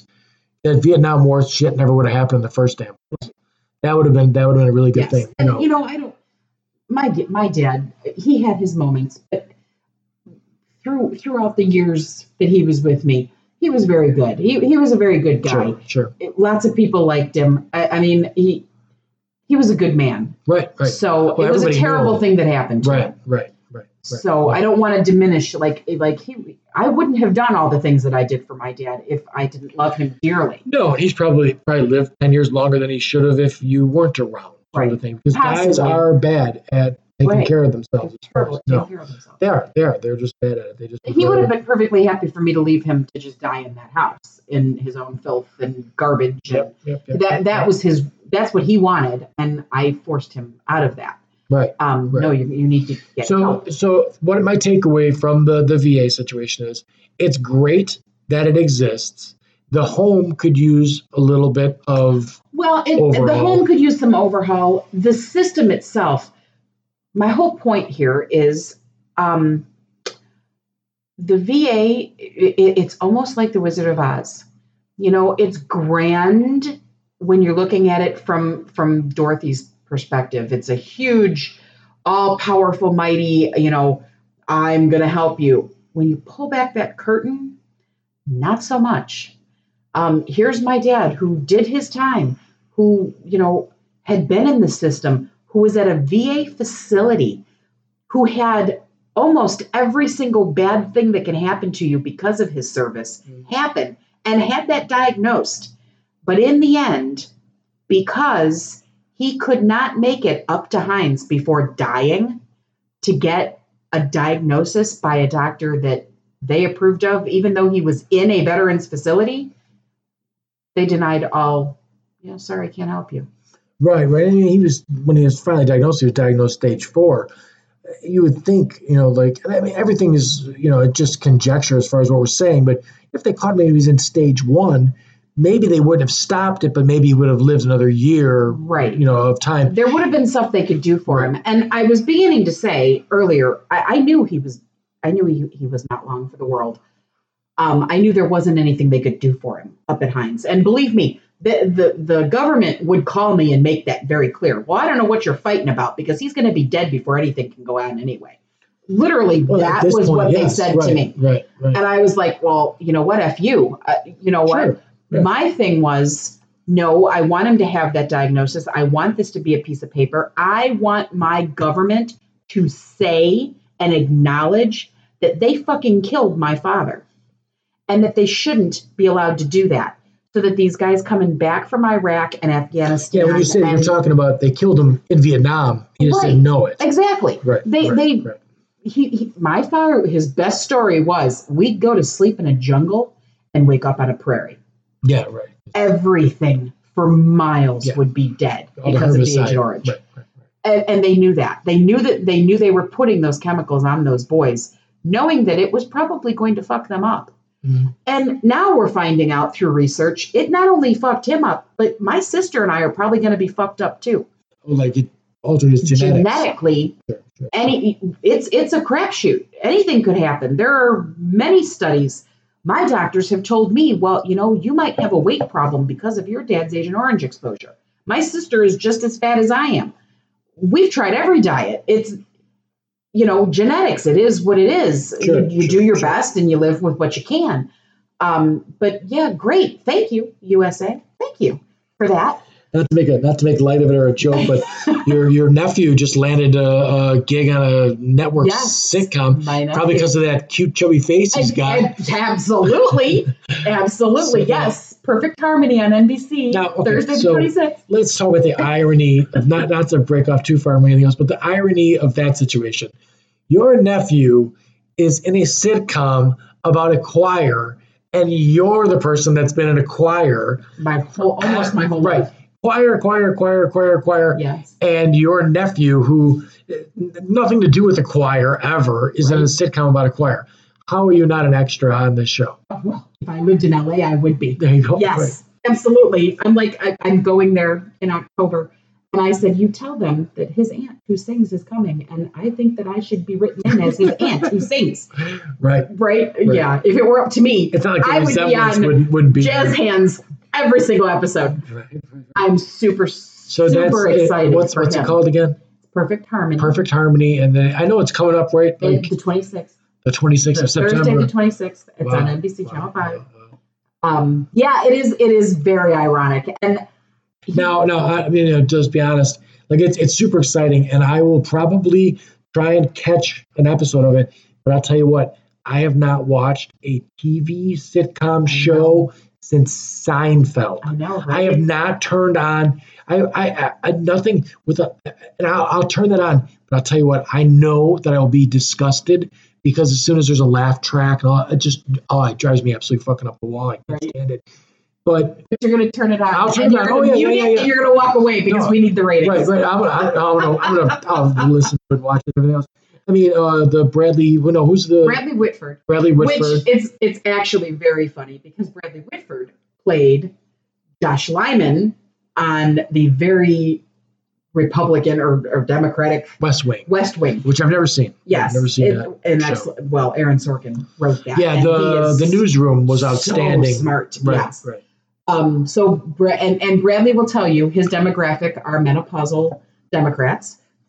Hello, Yeah, right. absolutely. Sure, sure. really, really, really nice man. Has Yeah. taken my nephew under his wing and has really been trying to That's great. mentor him, and um, so the whole thing has been very, very exciting. And you know, my I I got to give my sister credit because when she called my dad and I and said we're packing up the whole family How you told and me, moving and I to was California like, because. Spencer's going to be an actor. We're like, you're out of your goddamn mind. Who does that? Right, Three weeks later, he had a he had a pilot. jackpot. So uh, yeah, but he's a real talented young man. I'm I'm super super proud of him, Yeah, and I'm really really excited because he's right there in my, my wheelhouse. right. Well, I mean, I, even if I didn't like you know know his aunt and everything else, like I, I'm excited to see somebody get a break and everything else. I hope that it's. It seems like, like I don't pay any attention to sitcoms or whatever like that, but it seems like nowadays they're giving shows a more of a chance, like more of time to like try and hopefully Well- it'll catch on. Right. sort of a thing because there's so many options. So I mean, Netflix and right, into. right, right. And the the I mean, let's face it, the networks. Yeah, they're becoming a thing of the past. Now, what what network is it on? NBC. NBC. So Yeah. that's that's probably the best network that's out there. It, it's it's on must see TV. He's got Seinfeld's own old spot. Oh, it's, oh, there you go. There you go. So it's Thursday, very family friendly. right, right, right, Um, yeah, I mean, it's you know, it's not just about a choir. It's about a single mom right. who's who. Now, is he the only a- kid? He's the only kid on the Oh show. my God, that's like, Yes. you know, he's like the steal the show guy, right? Like, well, and again, he's he's my mini me. yeah, You know, he's right. got the big dimples and he's the chubby cheeks, and yeah, right. but he's got beautiful big blue eyes and and he's super super talented. No, I mean, great. I will That's give great. him that That's he great. is. He he's he. Oh, yeah, yeah, yeah. All the kudos in the world. He's super talented, and I think could possibly have a very big. I might actually get to go to the Oscars, There you go. and I can't wait. I Let's already hope. have the dress. Yeah, let's hope. Let's hope. Let's hope. I mean, you guys are you guys you guys have always been like, don't you have a party at your house? Every year, you Yeah, know it. right, right, right, Yeah, we'll have a podcast about that, there you go. There you go. and only people that would watch would be my sister and I. Right. uh, no, so that's super exciting. That that that that's real neat. I just found it like when I first saw the the commercial for it, the little trailer or whatever it was. I was like, could this? How could it possibly be that it's you know choir based you know, Right. situation? But, It, uh, it's the world is a, an ironic. it's yeah, yeah It is. It's place. ironic. And he called me for help auditioning for that show because The choir singing choir singing is different than singing to Britney Spears on the radio. Yeah. so right, right. yeah, so yeah, very awesome. excited. Awesome. Thank No, you. That's great. Uh, all right, so you know, you're back to you know the, the your dad's situation. So he passes, He and passes. and before we could get any diagnosis, right, and right. then it's dead in the water. no, right, right. Which I like like the whole claim, you knew that was the way it was going to go, Yeah. no matter what. I was Uh, hoping that that they would have to say. And you know, it's just like when you when something terrible happens, a terrible accident happens and somebody's at fault. And you take them to court. You know, are you are you going to get your loved one back? No. no, The only way you can make people pay for the atrocities that they do, whether it intentional or otherwise, is monetarily. yeah, right, right, right, I work. I don't need the money right. but my government did this to my family. My government did this to my father. You put him through an entire life No, there's worth of hell. if your dad was somebody And who was just taking asbestos, him. yeah, if he was just taking asbestos out, he'd have the exact same right. sort of situation. You'd have the exact same uh, take on it as uh, you have to monetarily go after this right situation. thing. Yeah, right. And uh, the guys, sure. the guys that were sipping through the, the crap in New York for 9-11. How dare you make them come to Washington to plead their case? Give them what they have coming. There's not that many of them, and they're dropping like flies anyway. Right. Why are we even debating? Why this? are we debating this? No. My We've debated- platoon. We've debated all kinds of weird things this this past couple of years. I mean, they defunded Special Olympics.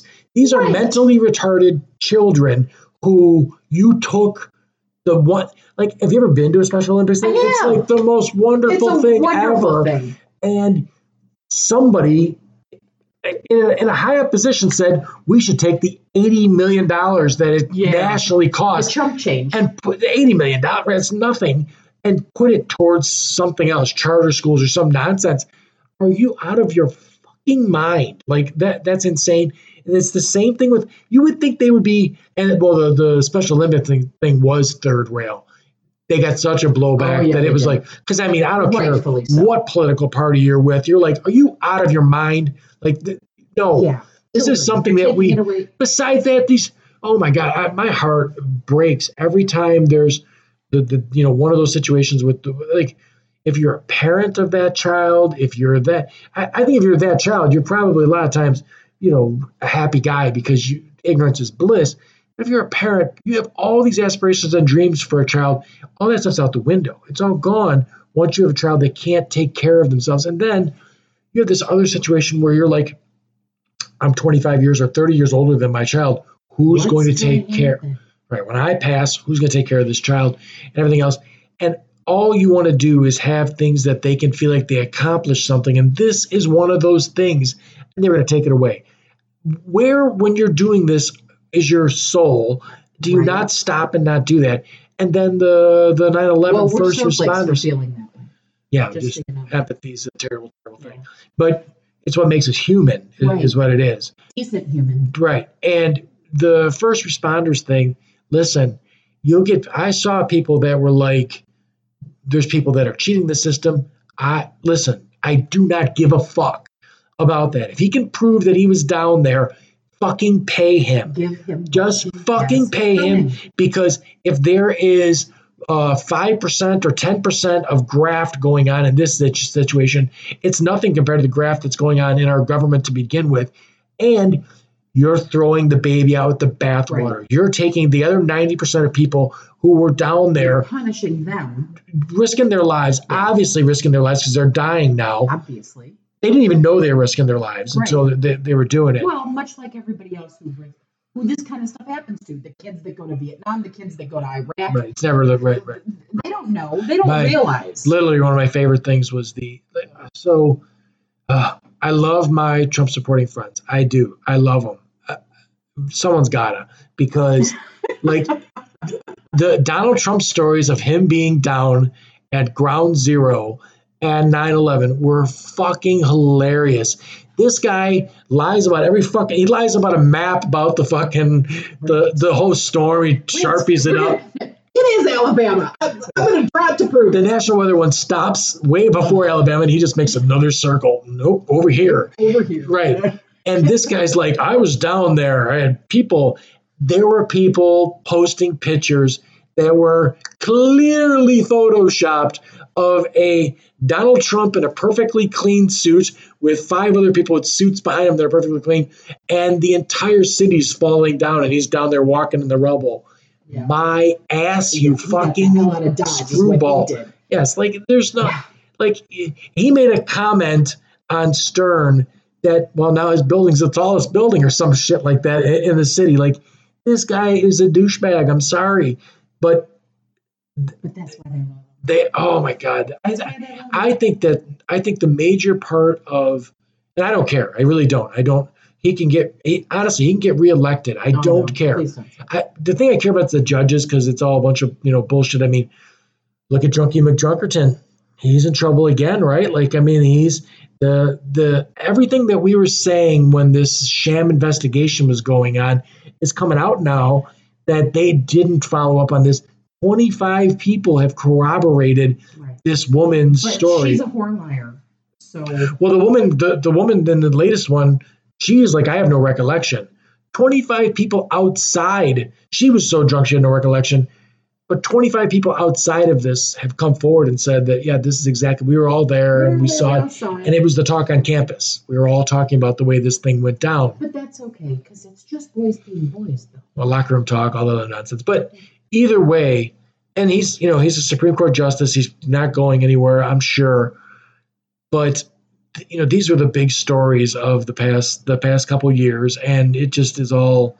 It, it, I, did not have the allegiance, and I don't know. Maybe, maybe if no, Obama was.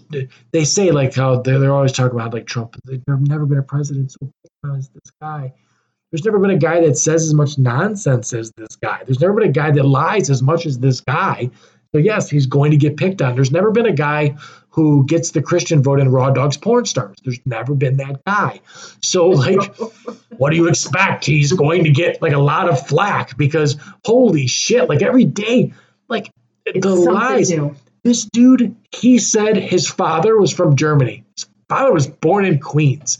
Like, why are you lying about stuff that doesn't matter? Like it just oh, it's it's the craziest care. thing in the world. He said it himself. I could I could shoot somebody in Times Square and you'd still Not lose any right, right. And and right. he he was absolutely correct. And my what scares me most is that it's going to happen again. What, he'll get elected again? You think? I don't know. I don't know. I don't know either. I really don't. I, I don't feel. I haven't seen any of his supporters go, hmm. Uh, he doesn't. He needs more than his supporters. Is the problem? Well, uh, from your lips to the unknown God's ears, yes. I'm just saying there was a large um, contingency of people that. Um, Didn't like Hillary. that oh my That god, Hillary anybody was the but most Hillary. terrible candidate in the whole wide world.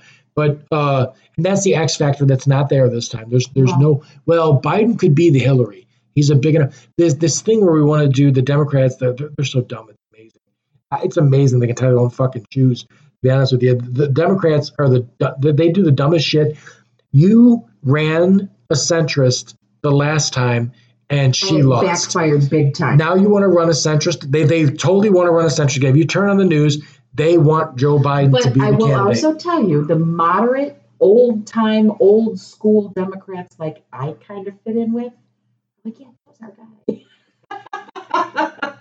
That's He's why. so That's old. why. Because He's so old. it's the ingrained Whereas the I Republican love Joe. Party, I do. I do. I think. I mean, his life is a his life is a terrific story. Although the stuff, It is a terrific story. But- It- but no one is no one no one that has an issue with the life that.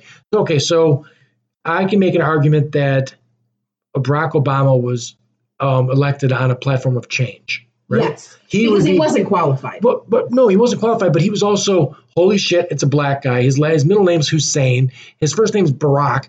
Like all of this is way out of right. and How and- did that win over the American hero? well, it was because he was an agent of change, and Yes. he well, beat. and the American hero had a complete dipshit running with him. oh yeah, right.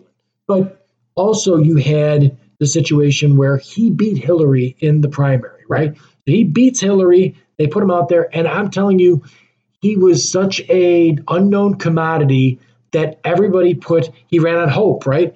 Everybody that was a progressive put their hopes, and I was personally let down. Like you did not do the healthcare thing. I was like completely like, are you kidding me? Well, the banks, the healthcare. He, he definitely was not one of our better presidents. He's a good man. Oh no, no. I think he was actually with, with the cards he was dealt.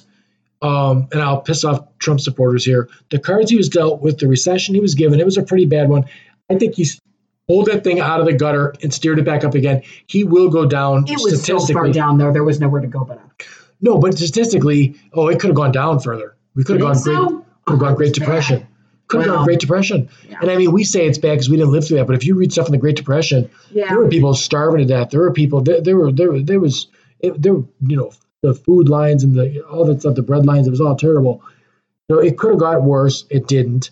He he got that thing headed back up, and Donald Trump has rode the coattails of that recovery Since. it, since then. It's looking a little bit shaky now, and you know we'll, we'll see where it goes.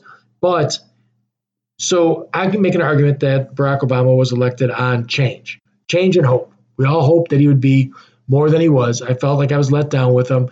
Uh, I can make an argument that George W. was elected on change because George was the guy you want to have a beer with. he was Except that he wasn't our president.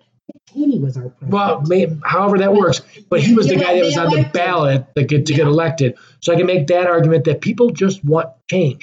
They want what's not. He was certainly not Bill Clinton, oh, he was not Bill Clinton. right? So they wanted to change. So like whenever you see, it doesn't matter.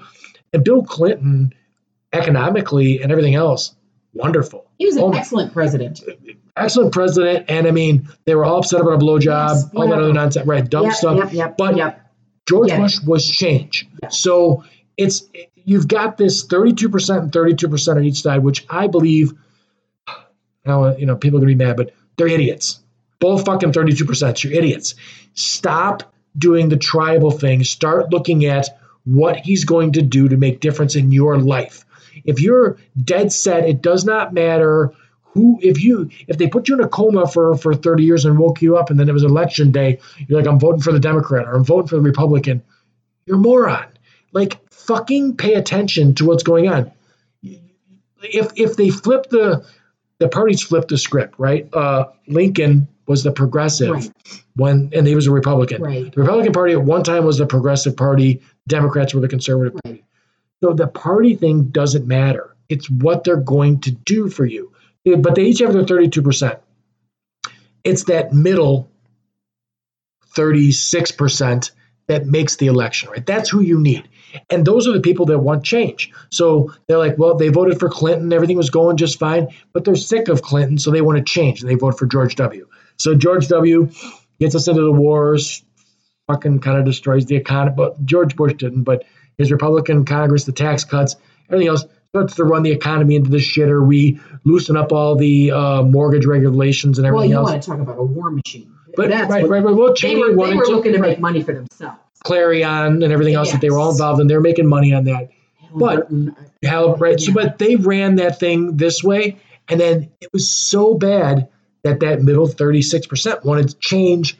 This is post 9 11, and we, ere- we elected a man named Barack Hussein Hussein. Obama. yes. I mean, there was that 32% was their hair was on fire that he was a remember the lady that was like he's an arab i can't trust him with Oh, mccain God, yes. that was mccain's shining He- moment to be like had birthers. Trump was the head Right. of the birthers. Right, right, right. Really? Everything they could do to freak out because you know that this Barack guy was going to you know turn the country into secret Muslims and all this other nonsense, which was but, but the point is he got elected on change.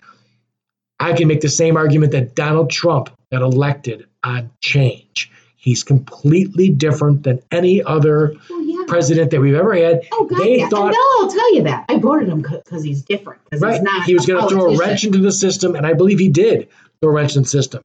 I think that that wrench is going to blow up Republican Party because this guy, he's a criminal. This, this dude's a criminal. He is he is enriching himself. He's flying people to Ireland or Scotland or wherever, and they're staying three hours away from where they need where to they stay. need to be so they can all be at his hotel. so so 60 people can get rooms in a hotel that he owns. Yeah.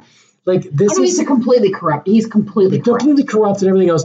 So the only way that this ends, so that's why I say he can get reelected because four more years of that, sooner or later this thing blows up. This thing, this. Wow. So now the problem I have is now it's a ticking time bomb. He doesn't get elected. They elect Joe Biden. It blows up while Joe Biden's on there, and these morons are like Joe Biden's fault. Well, it was not Joe That's Biden's exactly fault. what's going to happen anyway. Right. Doesn't matter who comes in. If Trump loses to anybody who is left leaning, it's going to be all their fault if anything Right, goes wrong. right. As long as it goes wrong after the After election. the election. But because none of them are smart enough to look how ec- economics work and how No, and if you look at what's going on right now, in times we grew up, we grew up in the '80s, and my parents bought a house at 14% interest rate. right. Absolutely. The reason that they bought a house at 14% interest rate was because Reaganomics, right? Things were booming, the stock market was taking off, so they kept raising the interest rates.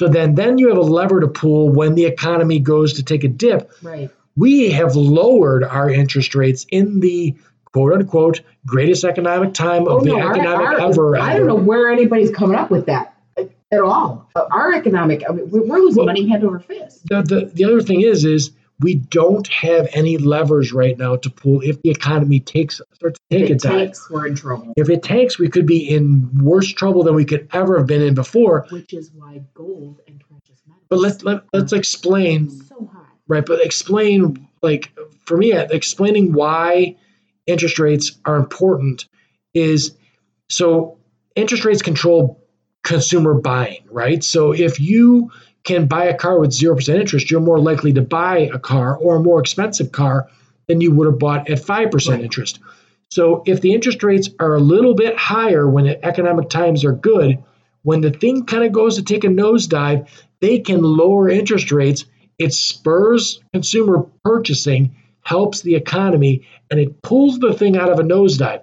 When you no longer have that lever to pull that out of a nosedive, and the economy goes up and down just like it does, what are you going to do? pay for it. You're gonna right because you can't change anything. no. Right. You've you've you've emptied your pockets out on everything. You've got nowhere to go. Haven't we learned this lesson over and over and over again? Even even the housing crash. I worked at a mortgage company during during 2005. All right. Yeah, that's, bad time. Height height of they were buying buying buying, Mhm.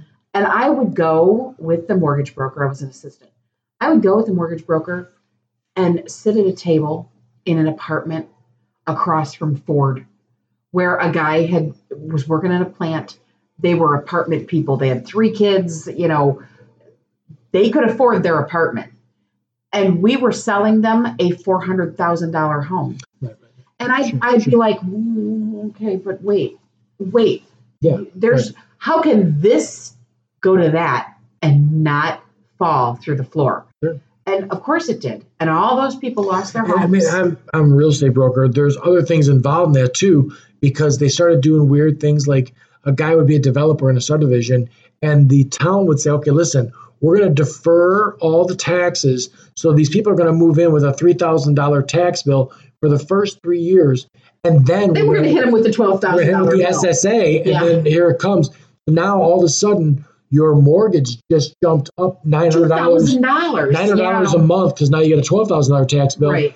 and you that, well, because things were looking so good and you thought things were going to be good they went out and they financed uh, 18 month no no payments no interest furniture Right. they bought new cars they did all this stuff and then when all the bills came due, it was all over. There was no money to pay them. And everybody wants to hear that you can afford that and everything else. They want to have the American dream. people want hope. People want to. Anybody in that situation, if you've lived in an apartment your whole life and you're watching your kids share a bedroom, and then somebody says to you, "Hey, come here. Right. I'm going to let you live in this house where there's a bedroom for every kid and a big swing set in the backyard, and you can afford it Right. because we're going to defer all your interest and we're only going to make you pay this and then you know five six years and I'd watch my mortgage brokers do this well yeah five six years when that arm is due we'll just refinance you and it'll all be fine nothing's going to change Yeah. Right. Right. well except that they couldn't get the financing right. five the years interest later rates, right? Because the interest rates and what they were making and sure. it was it really The recession that's hit. my biggest problem with obama the fact that those bankers got away with that bullshit and we didn't really nail them to the wall because they should have been Right, right. So I mean, so I think that the bailout for that was bullshit because they they it made a situation also where, as a real estate broker, there should have been all of these properties out there for pennies. Banks shouldn't have been. They should have been cutting loose assets like crazy. But because they were funded by this bailout, they'd have to let those They assets go. to, right And that made it that the guy who was working his ass off as a tradesman who socked away fifty, sixty thousand dollars, you know what that guy should have done at that time when there was properties on the market for fifty grand? Well, the properties weren't there for fifty grand. He should have been able to take that money, buy something super cheap, turn a profit on it, and spur the economy and make this thing work out. But instead, billionaires got billions of dollars Richard. to right, right, right to do it. But so my I can make the argument that all three of those completely different presidents were elected on change. How has Joe Biden changed? well joe biden isn't changed Right. I think I think if going back I to, think if to the the, DNC time DNC status quo. I think if DNC a puts Joe. Biden up there, I think they lose. Well, it's a very good. I think that that So Joe Biden is you put up Donald? Trump's. Well, I, I I don't know. we got a I lot have a up there. couple- We got a I- lot of guys. Yeah, we don't really though because they're, Yeah. they're only the first, the top three or four. Are, I think. So, but You got to have somebody that the Republicans, that the moderates, will look at and say, "Yeah, okay, I can vote for him." Aren't the moderates okay? So let me just ask you this: Are you going to vote for the Democrat no matter what? No, but No, I never have. no, no, no. Against Trump. Well, Trump. wait, against Trump, yes, Right. because I Okay. because just I can't. Right, right, right. But I'm just saying, Good lord. if any, if, if you're in the 32 percent of Democrats, you're going to vote for the Democrat no matter what. If you're an a, independent. If a good independent comes up, but not against Trump.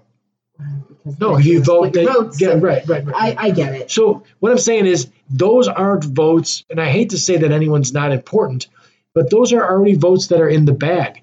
Donald Trump's the the mistake I see him making is he's catering to that 32 percent, like by doing this dumb shit with the wall and all this other stuff. Right. So like I don't understand why you're not trying to appeal to the middle. That 36 percent. those people who don't know, that- right i don't know and there was so many people that were going to vote for bernie sanders that decided to vote for uh, trump which to me seems ideologically insane but they were voting for change that's Right. it bernie sanders was change and then you know donald trump was change as well but isn't Bernie Sanders also? I mean, he's been around for a really long time. oh yeah, yeah no, Nobody no, no. knew. he's certainly not but but he's in no way shape or form status quo he's completely and if you look at the way that the uh the everyone's gone most of the people are running on his platform anyway.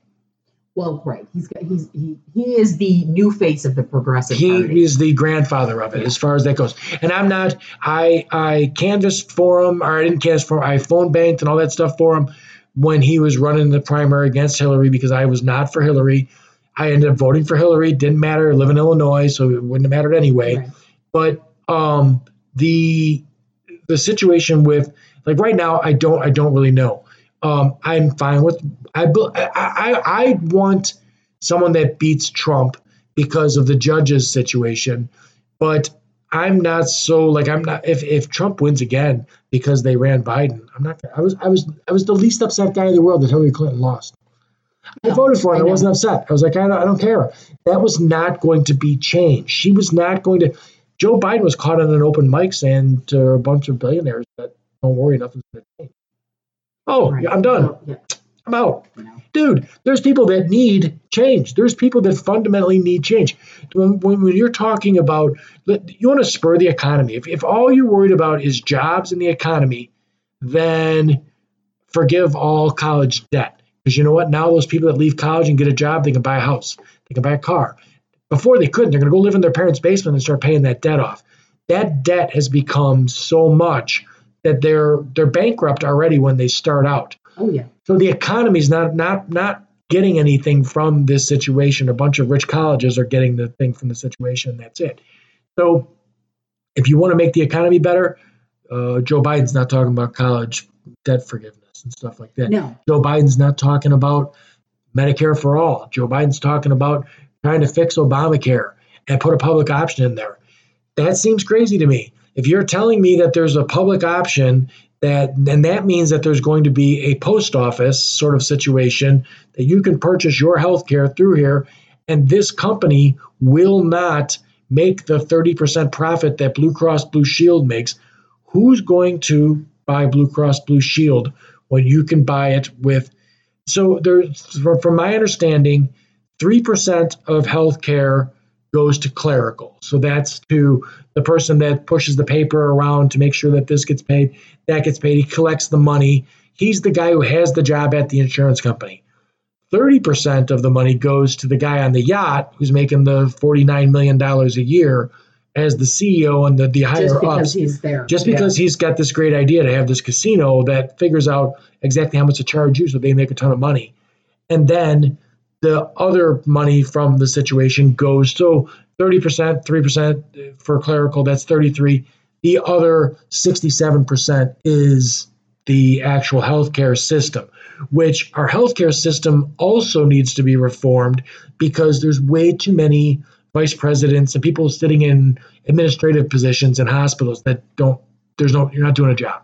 You're just collecting a paycheck. You're not needed. If you go to other countries and look at their systems they have far less so many overseers. there's a lot less VPs and stuff like this um, so those jobs need to go away if you make a public option the guy who has the job who's actually doing the work at the insurance company he keeps the job he just goes to work there like they do at the post office and he does the job of pushing the paper but the 30% guy, he's gone. Like he doesn't exist. If you could buy the exact same health insurance that you could buy from Blue Cross Blue Shield and it was 30% less, why would you buy it from Blue you Cross Blue. Shield? Right. So wouldn't that essentially in so, at some point put those businesses out of business because they Well, can't exist for the the healthcare won't profit? be as good because the doctors won't go with the public option. They won't take that insurance Right, because right, the only right, the only people who pay are the Blue Cross Blue Shield owners. Mhm. Uh, uh, it, you can't have it both ways. Well, I don't know if that's necessarily true because the way the way I understand it with the public option is the public option would still pay the same as Blue Cross Blue Shield. They just don't pay that 30% to that one guy. But then aren't you doing the same thing as Medicare or Medicaid? Well, uh, that's no, It- no, it's that's what I'm for. I'm It's- for I'm for a Medicare for all situation, and I'm for it because now we're going to take every single health insurance is is better if you have a bigger group, right? The bigger the pool, the better you do. So if we put every single person in the pool, Unless you're talking about Medicaid. that's the state. That's the state. That's the government insurance. Yeah. You would think that the government insurance would be cream of the crop, great insurance. It's the worst. Those those people that the doctors you have to oh, only a few doctors yeah, accept right, it, sure, and it, sure, it sure. I mean, so But if the healthcare system I is get where you're coming from overhauled into Medicare for all, the doctors won't have a choice because there will because they have to take it. We're, right. We're Yes. not going to have Blue Cross Blue Shield is gone. It's not an option anymore. We, you know, these people have abused this situation so much. Tough shit. It's gone. Like that. The, the gravy train's over. That's finished. We're going to do it this way now, and everyone's going to. And I think the outcomes. I th- there's there's so many upsides to it as far as like there's a lot of people who don't go get their health care things taken care of because can't afford it and I don't want to do the thing until the very last and then everything's wrecked. My teeth are falling out of my head. All that's going on. If everybody has health insurance where you can go get your teeth cleaned, you can go get your heart checked out, you can go get things done. Oh no, I agree with you 100. percent Right. Then, then, then, then things are better. So half measures for me never get it done. So that's if we're talking about Democratic candidates, Joe Biden's got half measures. Everything's incremental, little time. Granted, it's change, and it's change from Donald Trump, who is besides a crazy man, he's the Mad King. He's a terrible statesman. Like he's terrible at being the president, as far as that goes. I think that there's people that just hate Democrats so much they take joy, and I get them all the time on like you know social media. And like you're just upset, and I'm like if you knew me, you'd know I was not upset that Hillary lost. You, you don't use that card on me. I don't care. Um, but there, there, there. I saw a hat that said uh, um, "Trump 2020 make Democrats cry." Like, and that was a hat that people could buy. It's just dumb. It's like it really that that's your goal in life is to make a Democrat upset. People are forgetting that we're all in the same country here. We're all in the same boat. Right. If if Right. I get health insurance, so do you. Uh, You know, Right. if if something good happens in this country for me, then that same good thing is happening for Sure. you. So for you though, Joe Biden's your guy. I no, No, he's not my I didn't guy at say all. that. I'm In saying fact, I I can't even watch the news nowadays because if they say keep Yeah. telling me that Joe Biden's the guy, Well, they told us Hillary was going to win, and that was a crock of shit. right? So, until they made Hillary win. well, I'm not. I'm talking about the the election between her and Trump. Oh, yeah, right. nobody. well, they told you that. Hillary was going to beat Obama too. Right. They for sure. There's no way he was never going to do it. So I mean, I have no faith that that uh, that uh, Biden's going to be the guy. And the other thing that I look at is they keep pointing to this poll, which is really really tight, and Biden keeps losing ground, and they Warren and Sanders keep gaining ground. Now, if you take Warren and Sanders, they're the two progressives, right? Those are the two. Is there somebody more progressive than those two? I don't know that anybody's had an opportunity to be more progressive than those two. Right. They have the biggest platform. Right. But as far as like, I mean, Elizabeth Warren has a plan for everything, right? She's got a plan. I got a plan. I got that's her. That's her whole slogan. Is I got a plan. These are the two most progressive people, and they're running at like uh, 21 and 24 percent, right? Like the two of them are somewhere 19 and 21 percent, and Biden's running at like 24 percent. Right. If you add up these two, they smoke Biden. If they combine fortunes, Well, wh- where would they? Right. If one of them dropped out, where would all their votes go? Well, right. To the other one. So like there's a way bigger the news keeps showing you these numbers and people are so dumb. And I'm sorry, Democrats are fucking stupid. Like how many times you gotta do the same thing and have the same thing blow up in your face? It's the definition of crazy. Right. If you don't like I say, if you run I, I said it when when Sanders run, if they run Hillary, we'll lose.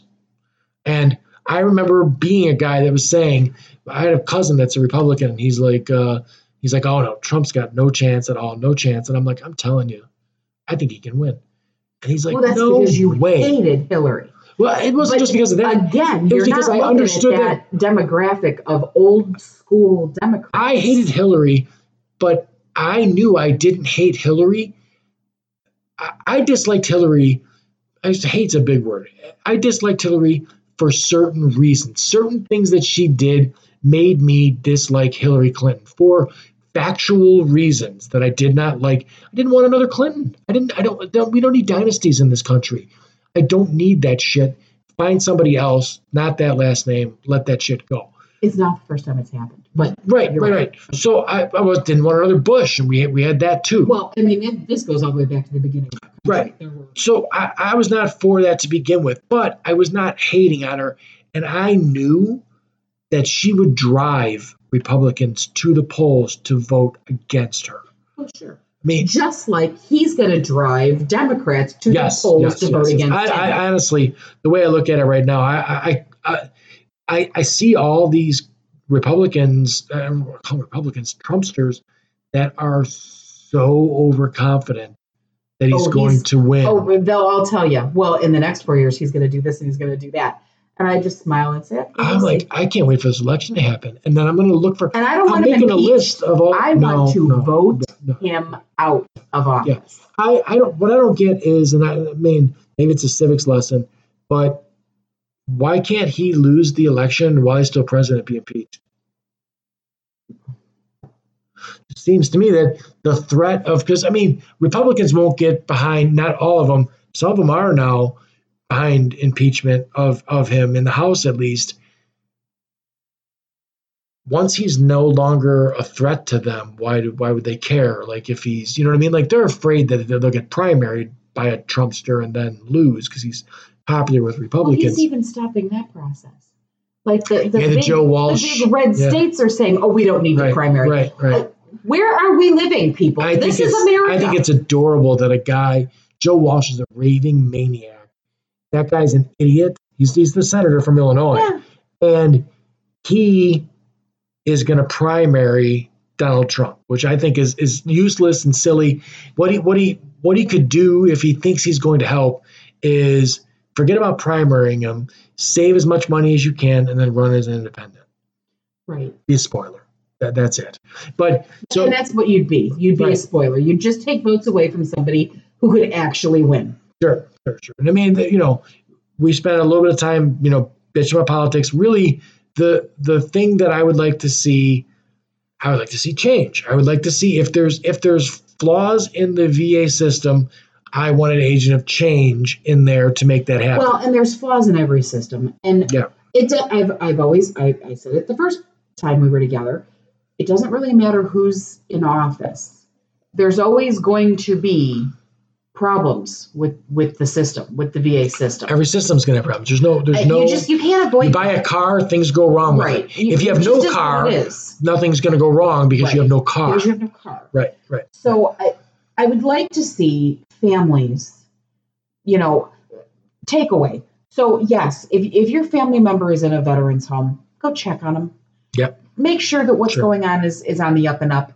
Make sure that you're you're decent to those people because most of the ones that are only making the fifteen dollars an hour are really busting their ass to help your one. Well, I'm glad that you're telling me they're making fifteen dollars an hour. They are. Oh yeah, they're government. like they're, said, they're government. In. Chicago, they're making nine dollars an hour, or whatever. it Private was. It's sector. Yeah. Terrible. yeah. Uh, don't get me wrong there's still ones i mean i've watched i've watched somebody look at my father and say well yeah at least i can wipe my own ass it's like oh oh you have no idea that i'm his daughter. I will take a bitch out. Don't you ever talk to him like that again. Yeah, Sure. Sure. Sure. and then there were ones that would have done anything for him. Yeah.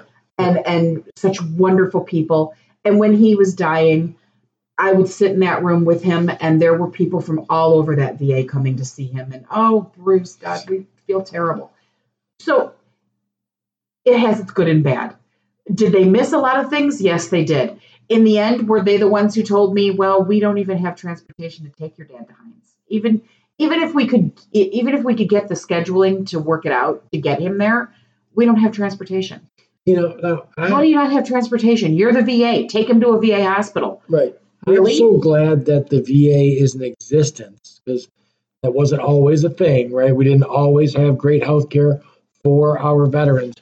But if you put yourself in the shoes of a coal miner or somebody who just he, he wasn't a veteran, he, he didn't Right. see combat, he wasn't disabled, and he ends up dying at home, shitting himself and everything else because he has no care.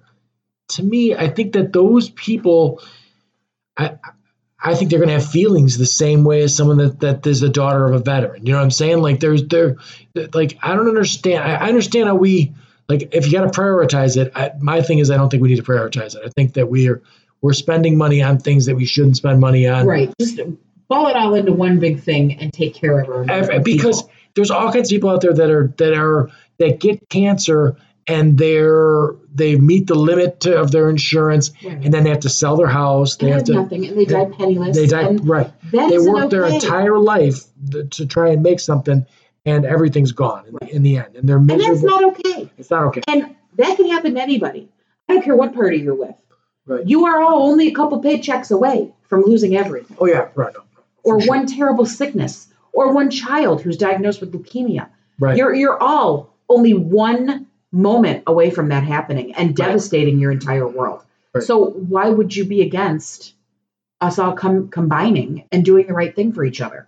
It, it, goes right over my head. Sure, this is sure, an enigma that i just can't figure out. And anything that I, like you know i say things that like i'm not a fan of donald trump on a personal level or even a policy level like there's really nothing appealing about that guy to me. Um i'm not in any way shape or form trying to convince anybody who is. And i don't think that you're stupid because you are like you believe it. I think that you're misinformed and stuff like that, so that you're, like if you if you watch Fox News and only Fox News, I mean Lou Dobbs did a whole thing the other the other night on how Trump is the greatest thing that's ever happened to the country, and he's you know thank you, thank you, Mr. just just it's it's But how do you not think that's stupid? Look at Germany. They have Oh, the no, same no, kind right, of right, right. propaganda. They were they were firing people and kill, eh, Right. killing Oh them. well, I mean they, they And wanted to fire was the just oh Hitler, Hitler, Hitler. they wanted to fire the people at the weather the National Weather Association because they went against and said that no, there's it's not going to hit Alabama. How how are you an American knowing having had having had to have taken Mr. Brill's Constitution test? How can you look at these Right. things going on and be like America? That's anti-America. Right. It's it goes against everything we stand for. But I'm, I'm, what I'm saying is I'm never trying to convince them to not vote for the guy that you think is going to do the best job. That's fine. But But don't be an idiot. no, but, but my my thing is this: I don't really care if you don't vote because just like the 32% of Democrats that are going to vote Democrat, no matter what, there were people that were. It didn't matter who the Democrats ran; they were going to vote for them. So those people are, don't matter either. So all I'm saying is, you're not an idiot. Neither side. You're. I mean, I you know, I might have said that that it's a dumb way to go about your voting life, but you don't matter. So it doesn't matter to me. Like I'm never worked out. If I get into an argument with somebody on Facebook and they're a Democrat and they're completely, I had people that were totally upset with me over the Bernie Sanders stuff last time, like just completely livid. I it was my fault that Donald Trump won because I was a Bernie bro or whatever the fuck like that. I voted for Hillary Clinton, but I, I still saw flaws in what she was saying, and I wasn't inspired by that. So my concern, because of the judges thing, is that the DNC will decide to run an uninspiring candidate, Joe Biden, and the turnout won't be what it would be if they ran. Elizabeth Warren. I feel I, I I know still you all love Bernie. I, I do. I still feel that he's the very best candidate just because I trust him the most out of all of them. Um, but I think he's too old. He's too old. But Warren's only like three or four years younger So, than him. What's wrong with Kamala Harris? What's wrong with She's got uh, What- um, I uh, mean- Buttigieg is a centrist, I believe, no change. Um, and then um, Kamala Harris is. Listen, if I'm going to send a guy to do a task that I think is a daunting task, I want him to say that I'm going to win. I'm going to get. I want him to say what Trump says. Trump says all these fantastical things, and then he falls short. I don't. Well, Hillary Clinton did the same thing. Bernie Sanders says we need a $15 minimum wage because if you do the math, 40 hours a week, 52 weeks a year, guy makes $30,000 a year. He can afford to have a life where he's not dependent on Social Security, disability, Right. of And Hillary comes along and goes, well, let's be realistic. $12 is probably all best we could do. And I'm like, listen, the Bernie Sanders plan for $15 an hour was not like tomorrow we were going to be $15 an hour. It was like over five years you were going to get to $15 an hour. So you're telling me that from the onset of this situation, Hillary just dropped the bar to $12 an hour, which means the guy now makes $25,000, $24,000 a year. Five years from now, which ain't going to be worth what it is today. Right. Like it was, it was too small. Listen, the Democrats have done this. They play the uh, the uh, pathetic, uh, lovable loser role to the T, where they don't they don't set the bar here, and if you don't make it, then you then you still get this out of it. So if Bernie Sanders was elected president, he said there's going to be a federal minimum wage of fifteen dollars an hour, and Congress fought him, and he made it fourteen or thirteen. He still would have got further. Well, he still wins. He still Well, gets 14 because- 13. Hillary would have said twelve, and they would have fought him anyway, and it would have been nine. Right. So my thing is, is get the guy who's going to go for. I mean, my problem with a guy like Donald Trump is he says nothing. He says it's going to be the greatest. It's going to be the best. It's going to be the goodest thing. He says stuff like Republicans are going to be the party of healthcare. Still no plan. Right. Yeah, So like We're going to build a wall. have some substance. Mexico's Mexico's gonna going to pay for it, right? Yeah. And they forget that part and everything else. But Well, another thing that he's doing, his new plan is taking money away from the veterans to build his wall. some of this stuff I don't know how it's not third rail because if you look at what he's taking from the veterans, he's taking like early education, he's taking childcare, he's taking he's taking actually kind of important things important from them. things. I said to somebody, a veteran, I said, He's taking money away from disabled veterans to build his wall. And that Republican actually looked at me and said, Well, if it's for the national security, it's for the safety of our American people. They've just been brainwashed. So I'm like, oh my, okay, you have totally drank the Kool Aid. Yep. There, there's no getting through to you at all anymore. Right. We only have the, the the same guy will post the meme that like you know we're taking care of refugees instead of our our veterans Which isn't true. right no it's not true and but they're upset about that but then if we're taking it to build a useless wall It's okay. it's okay right because because uh, but i think they've been told time and time again that it's okay. it's okay that it's Yes. that that's the best thing right works. It Right. works. It absolutely works. Right. I think the thing that I always say is if you want to believe something and then someone tells it to you in a way where it's sort of believable, you just believe it and you move on. If you don't want to believe something or if you're a skeptic on everything, when they tell you something, you spend three more minutes just thinking about, well, wait. Because the one that the one that came up that was like um, they want to do a merit-based immigration, right? So it was on the news, and Donald Trump and his cronies were on there, and they were like, listen, we want to change our immigration system to like other countries where we do it by points. And if you have, we want to get the best people for the country. So we want people that have PhDs, we want people that are, you know, doctors and this and that, and engineers and everything else. And we want to bring the best people to the country. now, when you listen to all those words and you want to be on that side, you go, that's great. Mhm. That's Because awesome. it sounds great and it sounds awesome. But when you stop and think about it for a couple minutes and you go, all right, so wait a minute. You were upset that Mexicans were coming here because they were taking your jabs. Now you're only going to get the jobs that are good jobs taken from you. So when I came out of high school and I had, you know, seven or eight jobs I'd like to have, strawberry picker wasn't one of them. Right. Watermelon picker wasn't one of them. No. So why are we saying those people that do those jobs can't come in?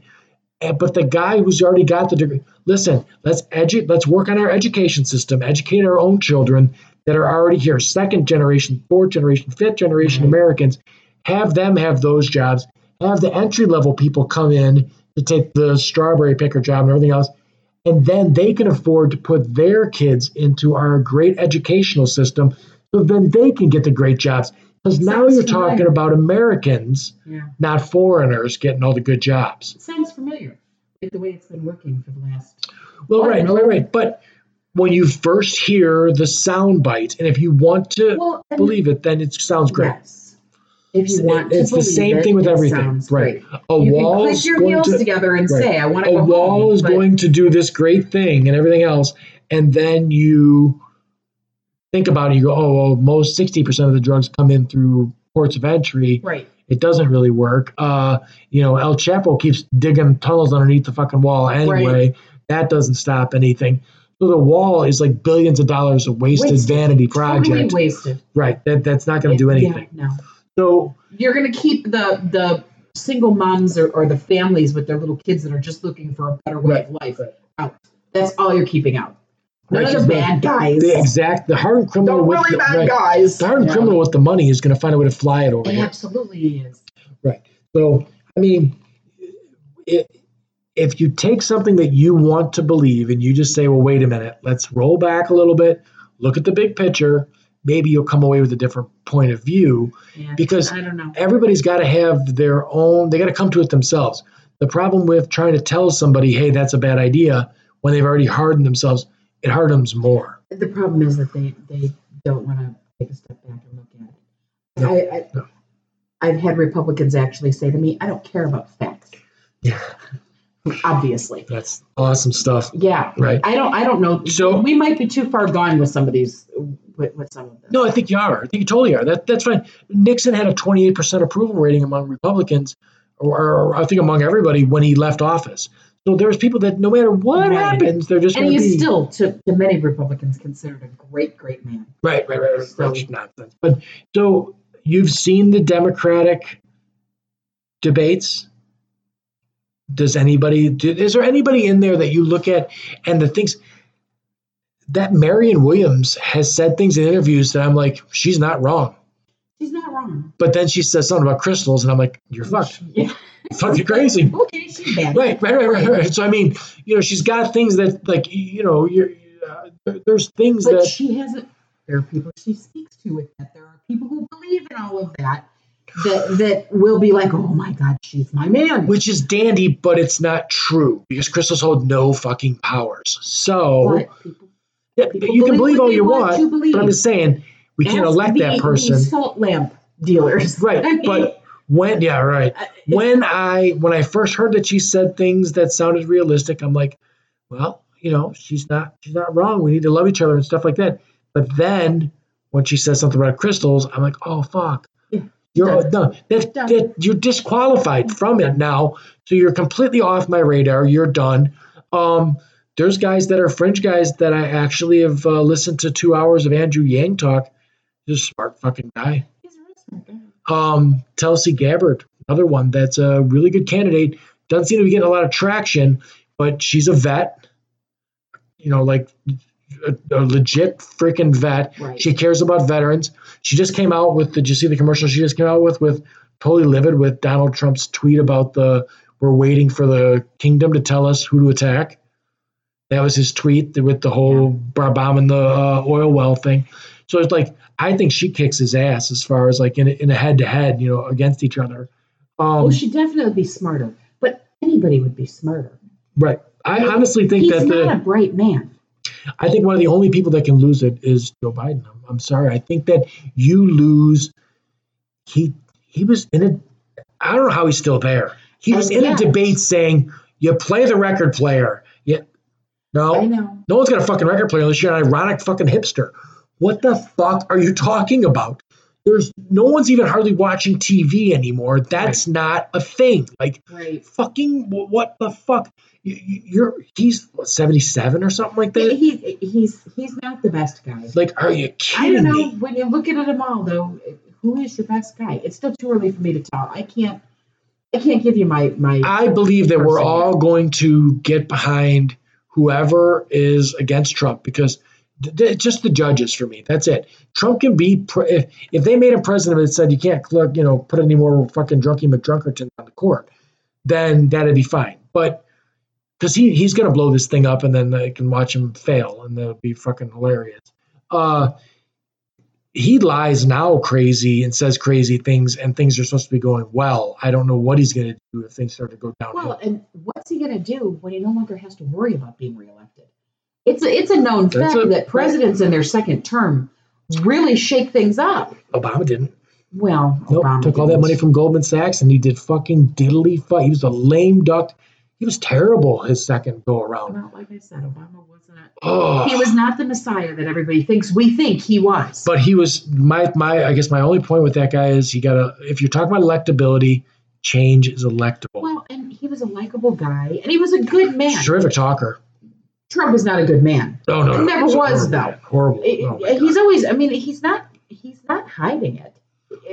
no, no, no, no, no. He no, knows no. he's I get, atrocious, you know what? and he doesn't care. maybe I, I honestly I'll give Trump this. He is he is the best. He's the best politician I've ever seen in my life. He's amazing at going from. So you always Sidestep. well, the the sidestep and the whole he can go put his finger in the air and go. All right, this crowd wants me to say this. Right. He'll say this there, then go there and say the complete opposite thing. Like that crowd wants something. just like videotape doesn't exist, and you can just make him like, and it, it, it, it's it, it, it's crazy. It's not. No, no, no. No, that's fine. and I, I believe that most of the people that uh, are that that are really really in love with Trump, they just um, they believe they really do they believe he's the best thing for the country. They do because they believe things that aren't true. They believe things that like you know black and Mexican people are there to ride the system and and, and steal all the money and all their money and their taxes go to that stuff and it's just not true. Uh, 67% of your taxes go towards fucking military industrial complex buying tanks and jets and shit that we shouldn't be using anyway because you can't bomb a country into not hating you that's not you bomb them and then they hate you more Right. so you know the the your money's going towards things that you don't want to pay for either aircraft carriers and shit like that that's a lot more expensive than the person that's getting $400 with the food stamps a month so like i said the aircraft carrier goes out to sea, does whatever it does. The food stamps go right back to the grocery store and, and it goes back in the economy. But I believe these people believe that he's the best thing for the country.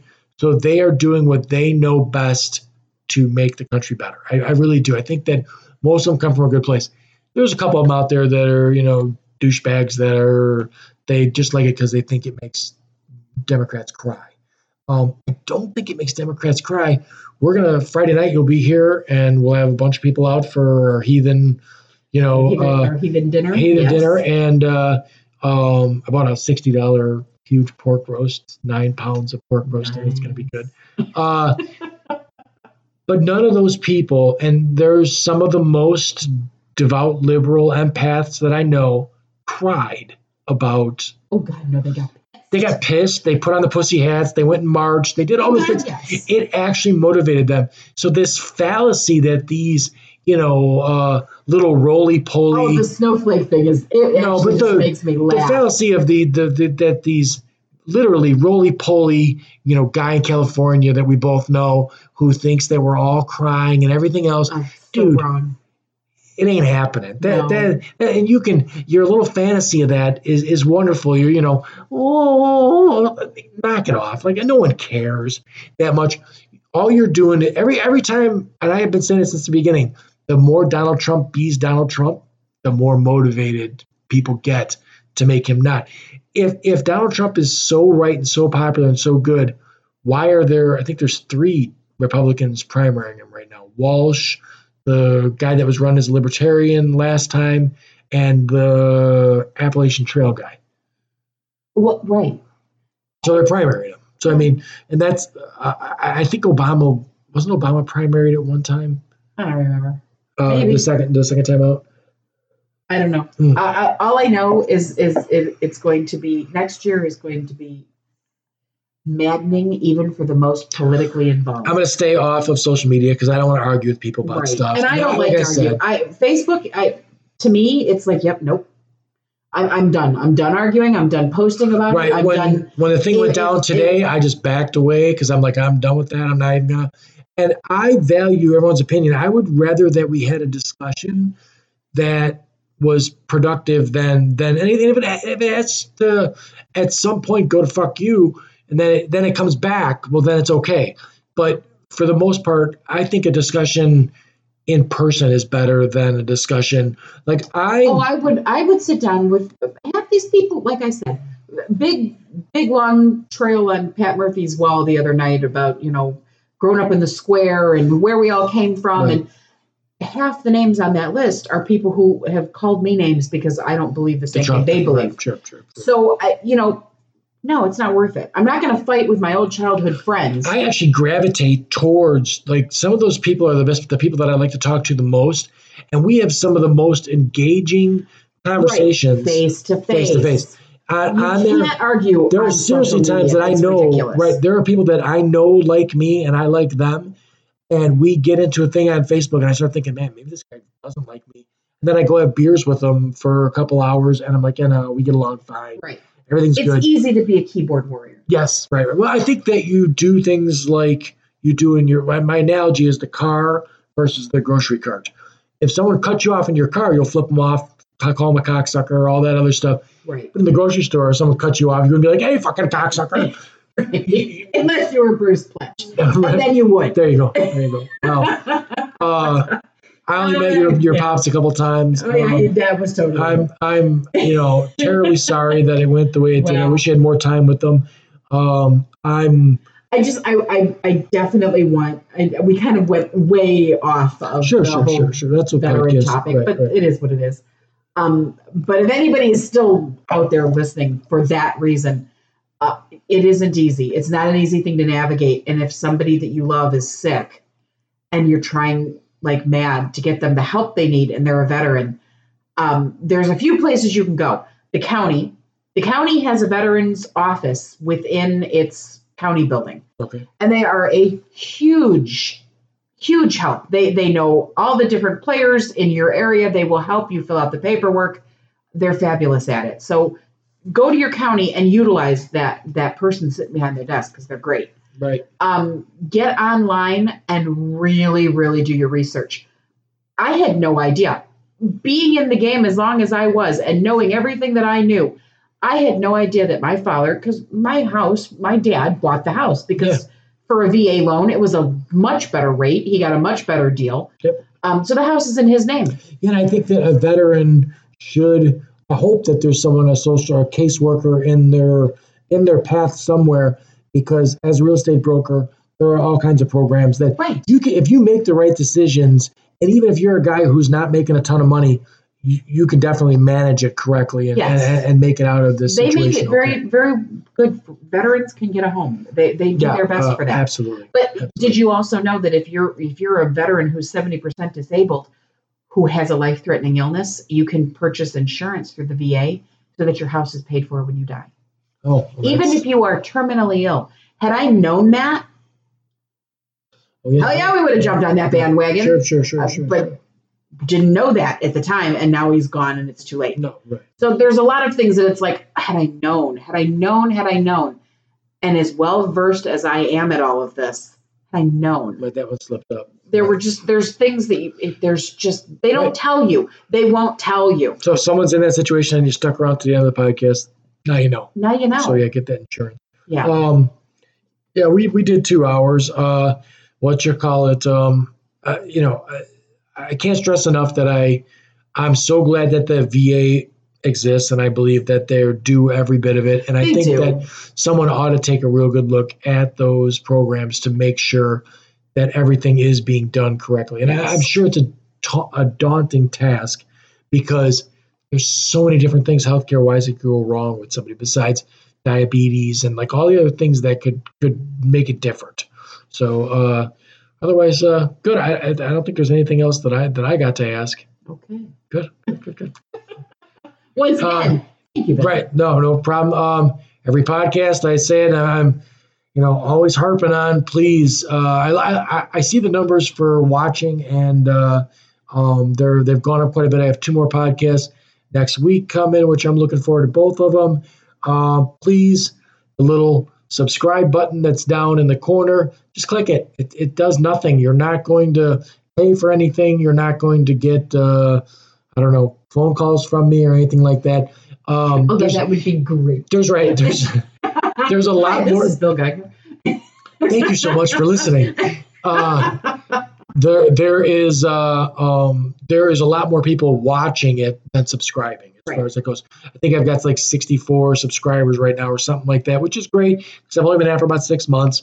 But uh, I'm like 1,500 minutes a month of people watching the thing, and you know a couple a lot of the months I was doing two hours of that was my total 120 minutes that I did.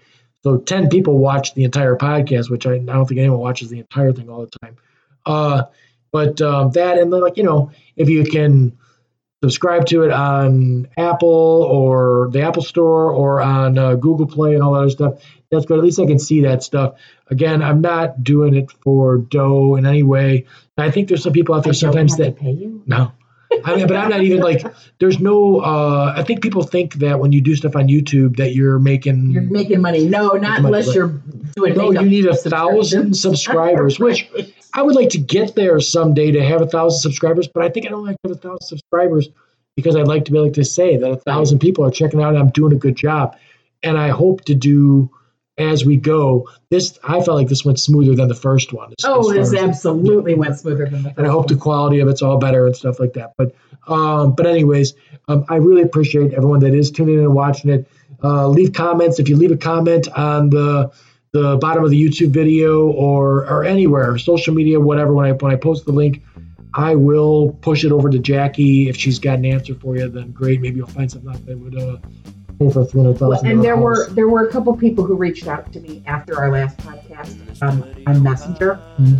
And I apologize to anybody I didn't get back to. But again, my my dad got real sick, and my focus was yeah. Was Yeah, that. So a send another so- message and, and they'll be fine. I mean, a lot of people reached out to me after the last one with the opioid epidemic thing, and I was, I knew that a lot of people were dealing with that, but I was even more surprised that there was, there was that many people that, that were actually touched by it with the family. So um, I hope that there's something. I I was looking for a way to do something helpful for other people, and this is what I came up with. So I hope I'm doing something. Thanks again. All right. Thanks. Thank you.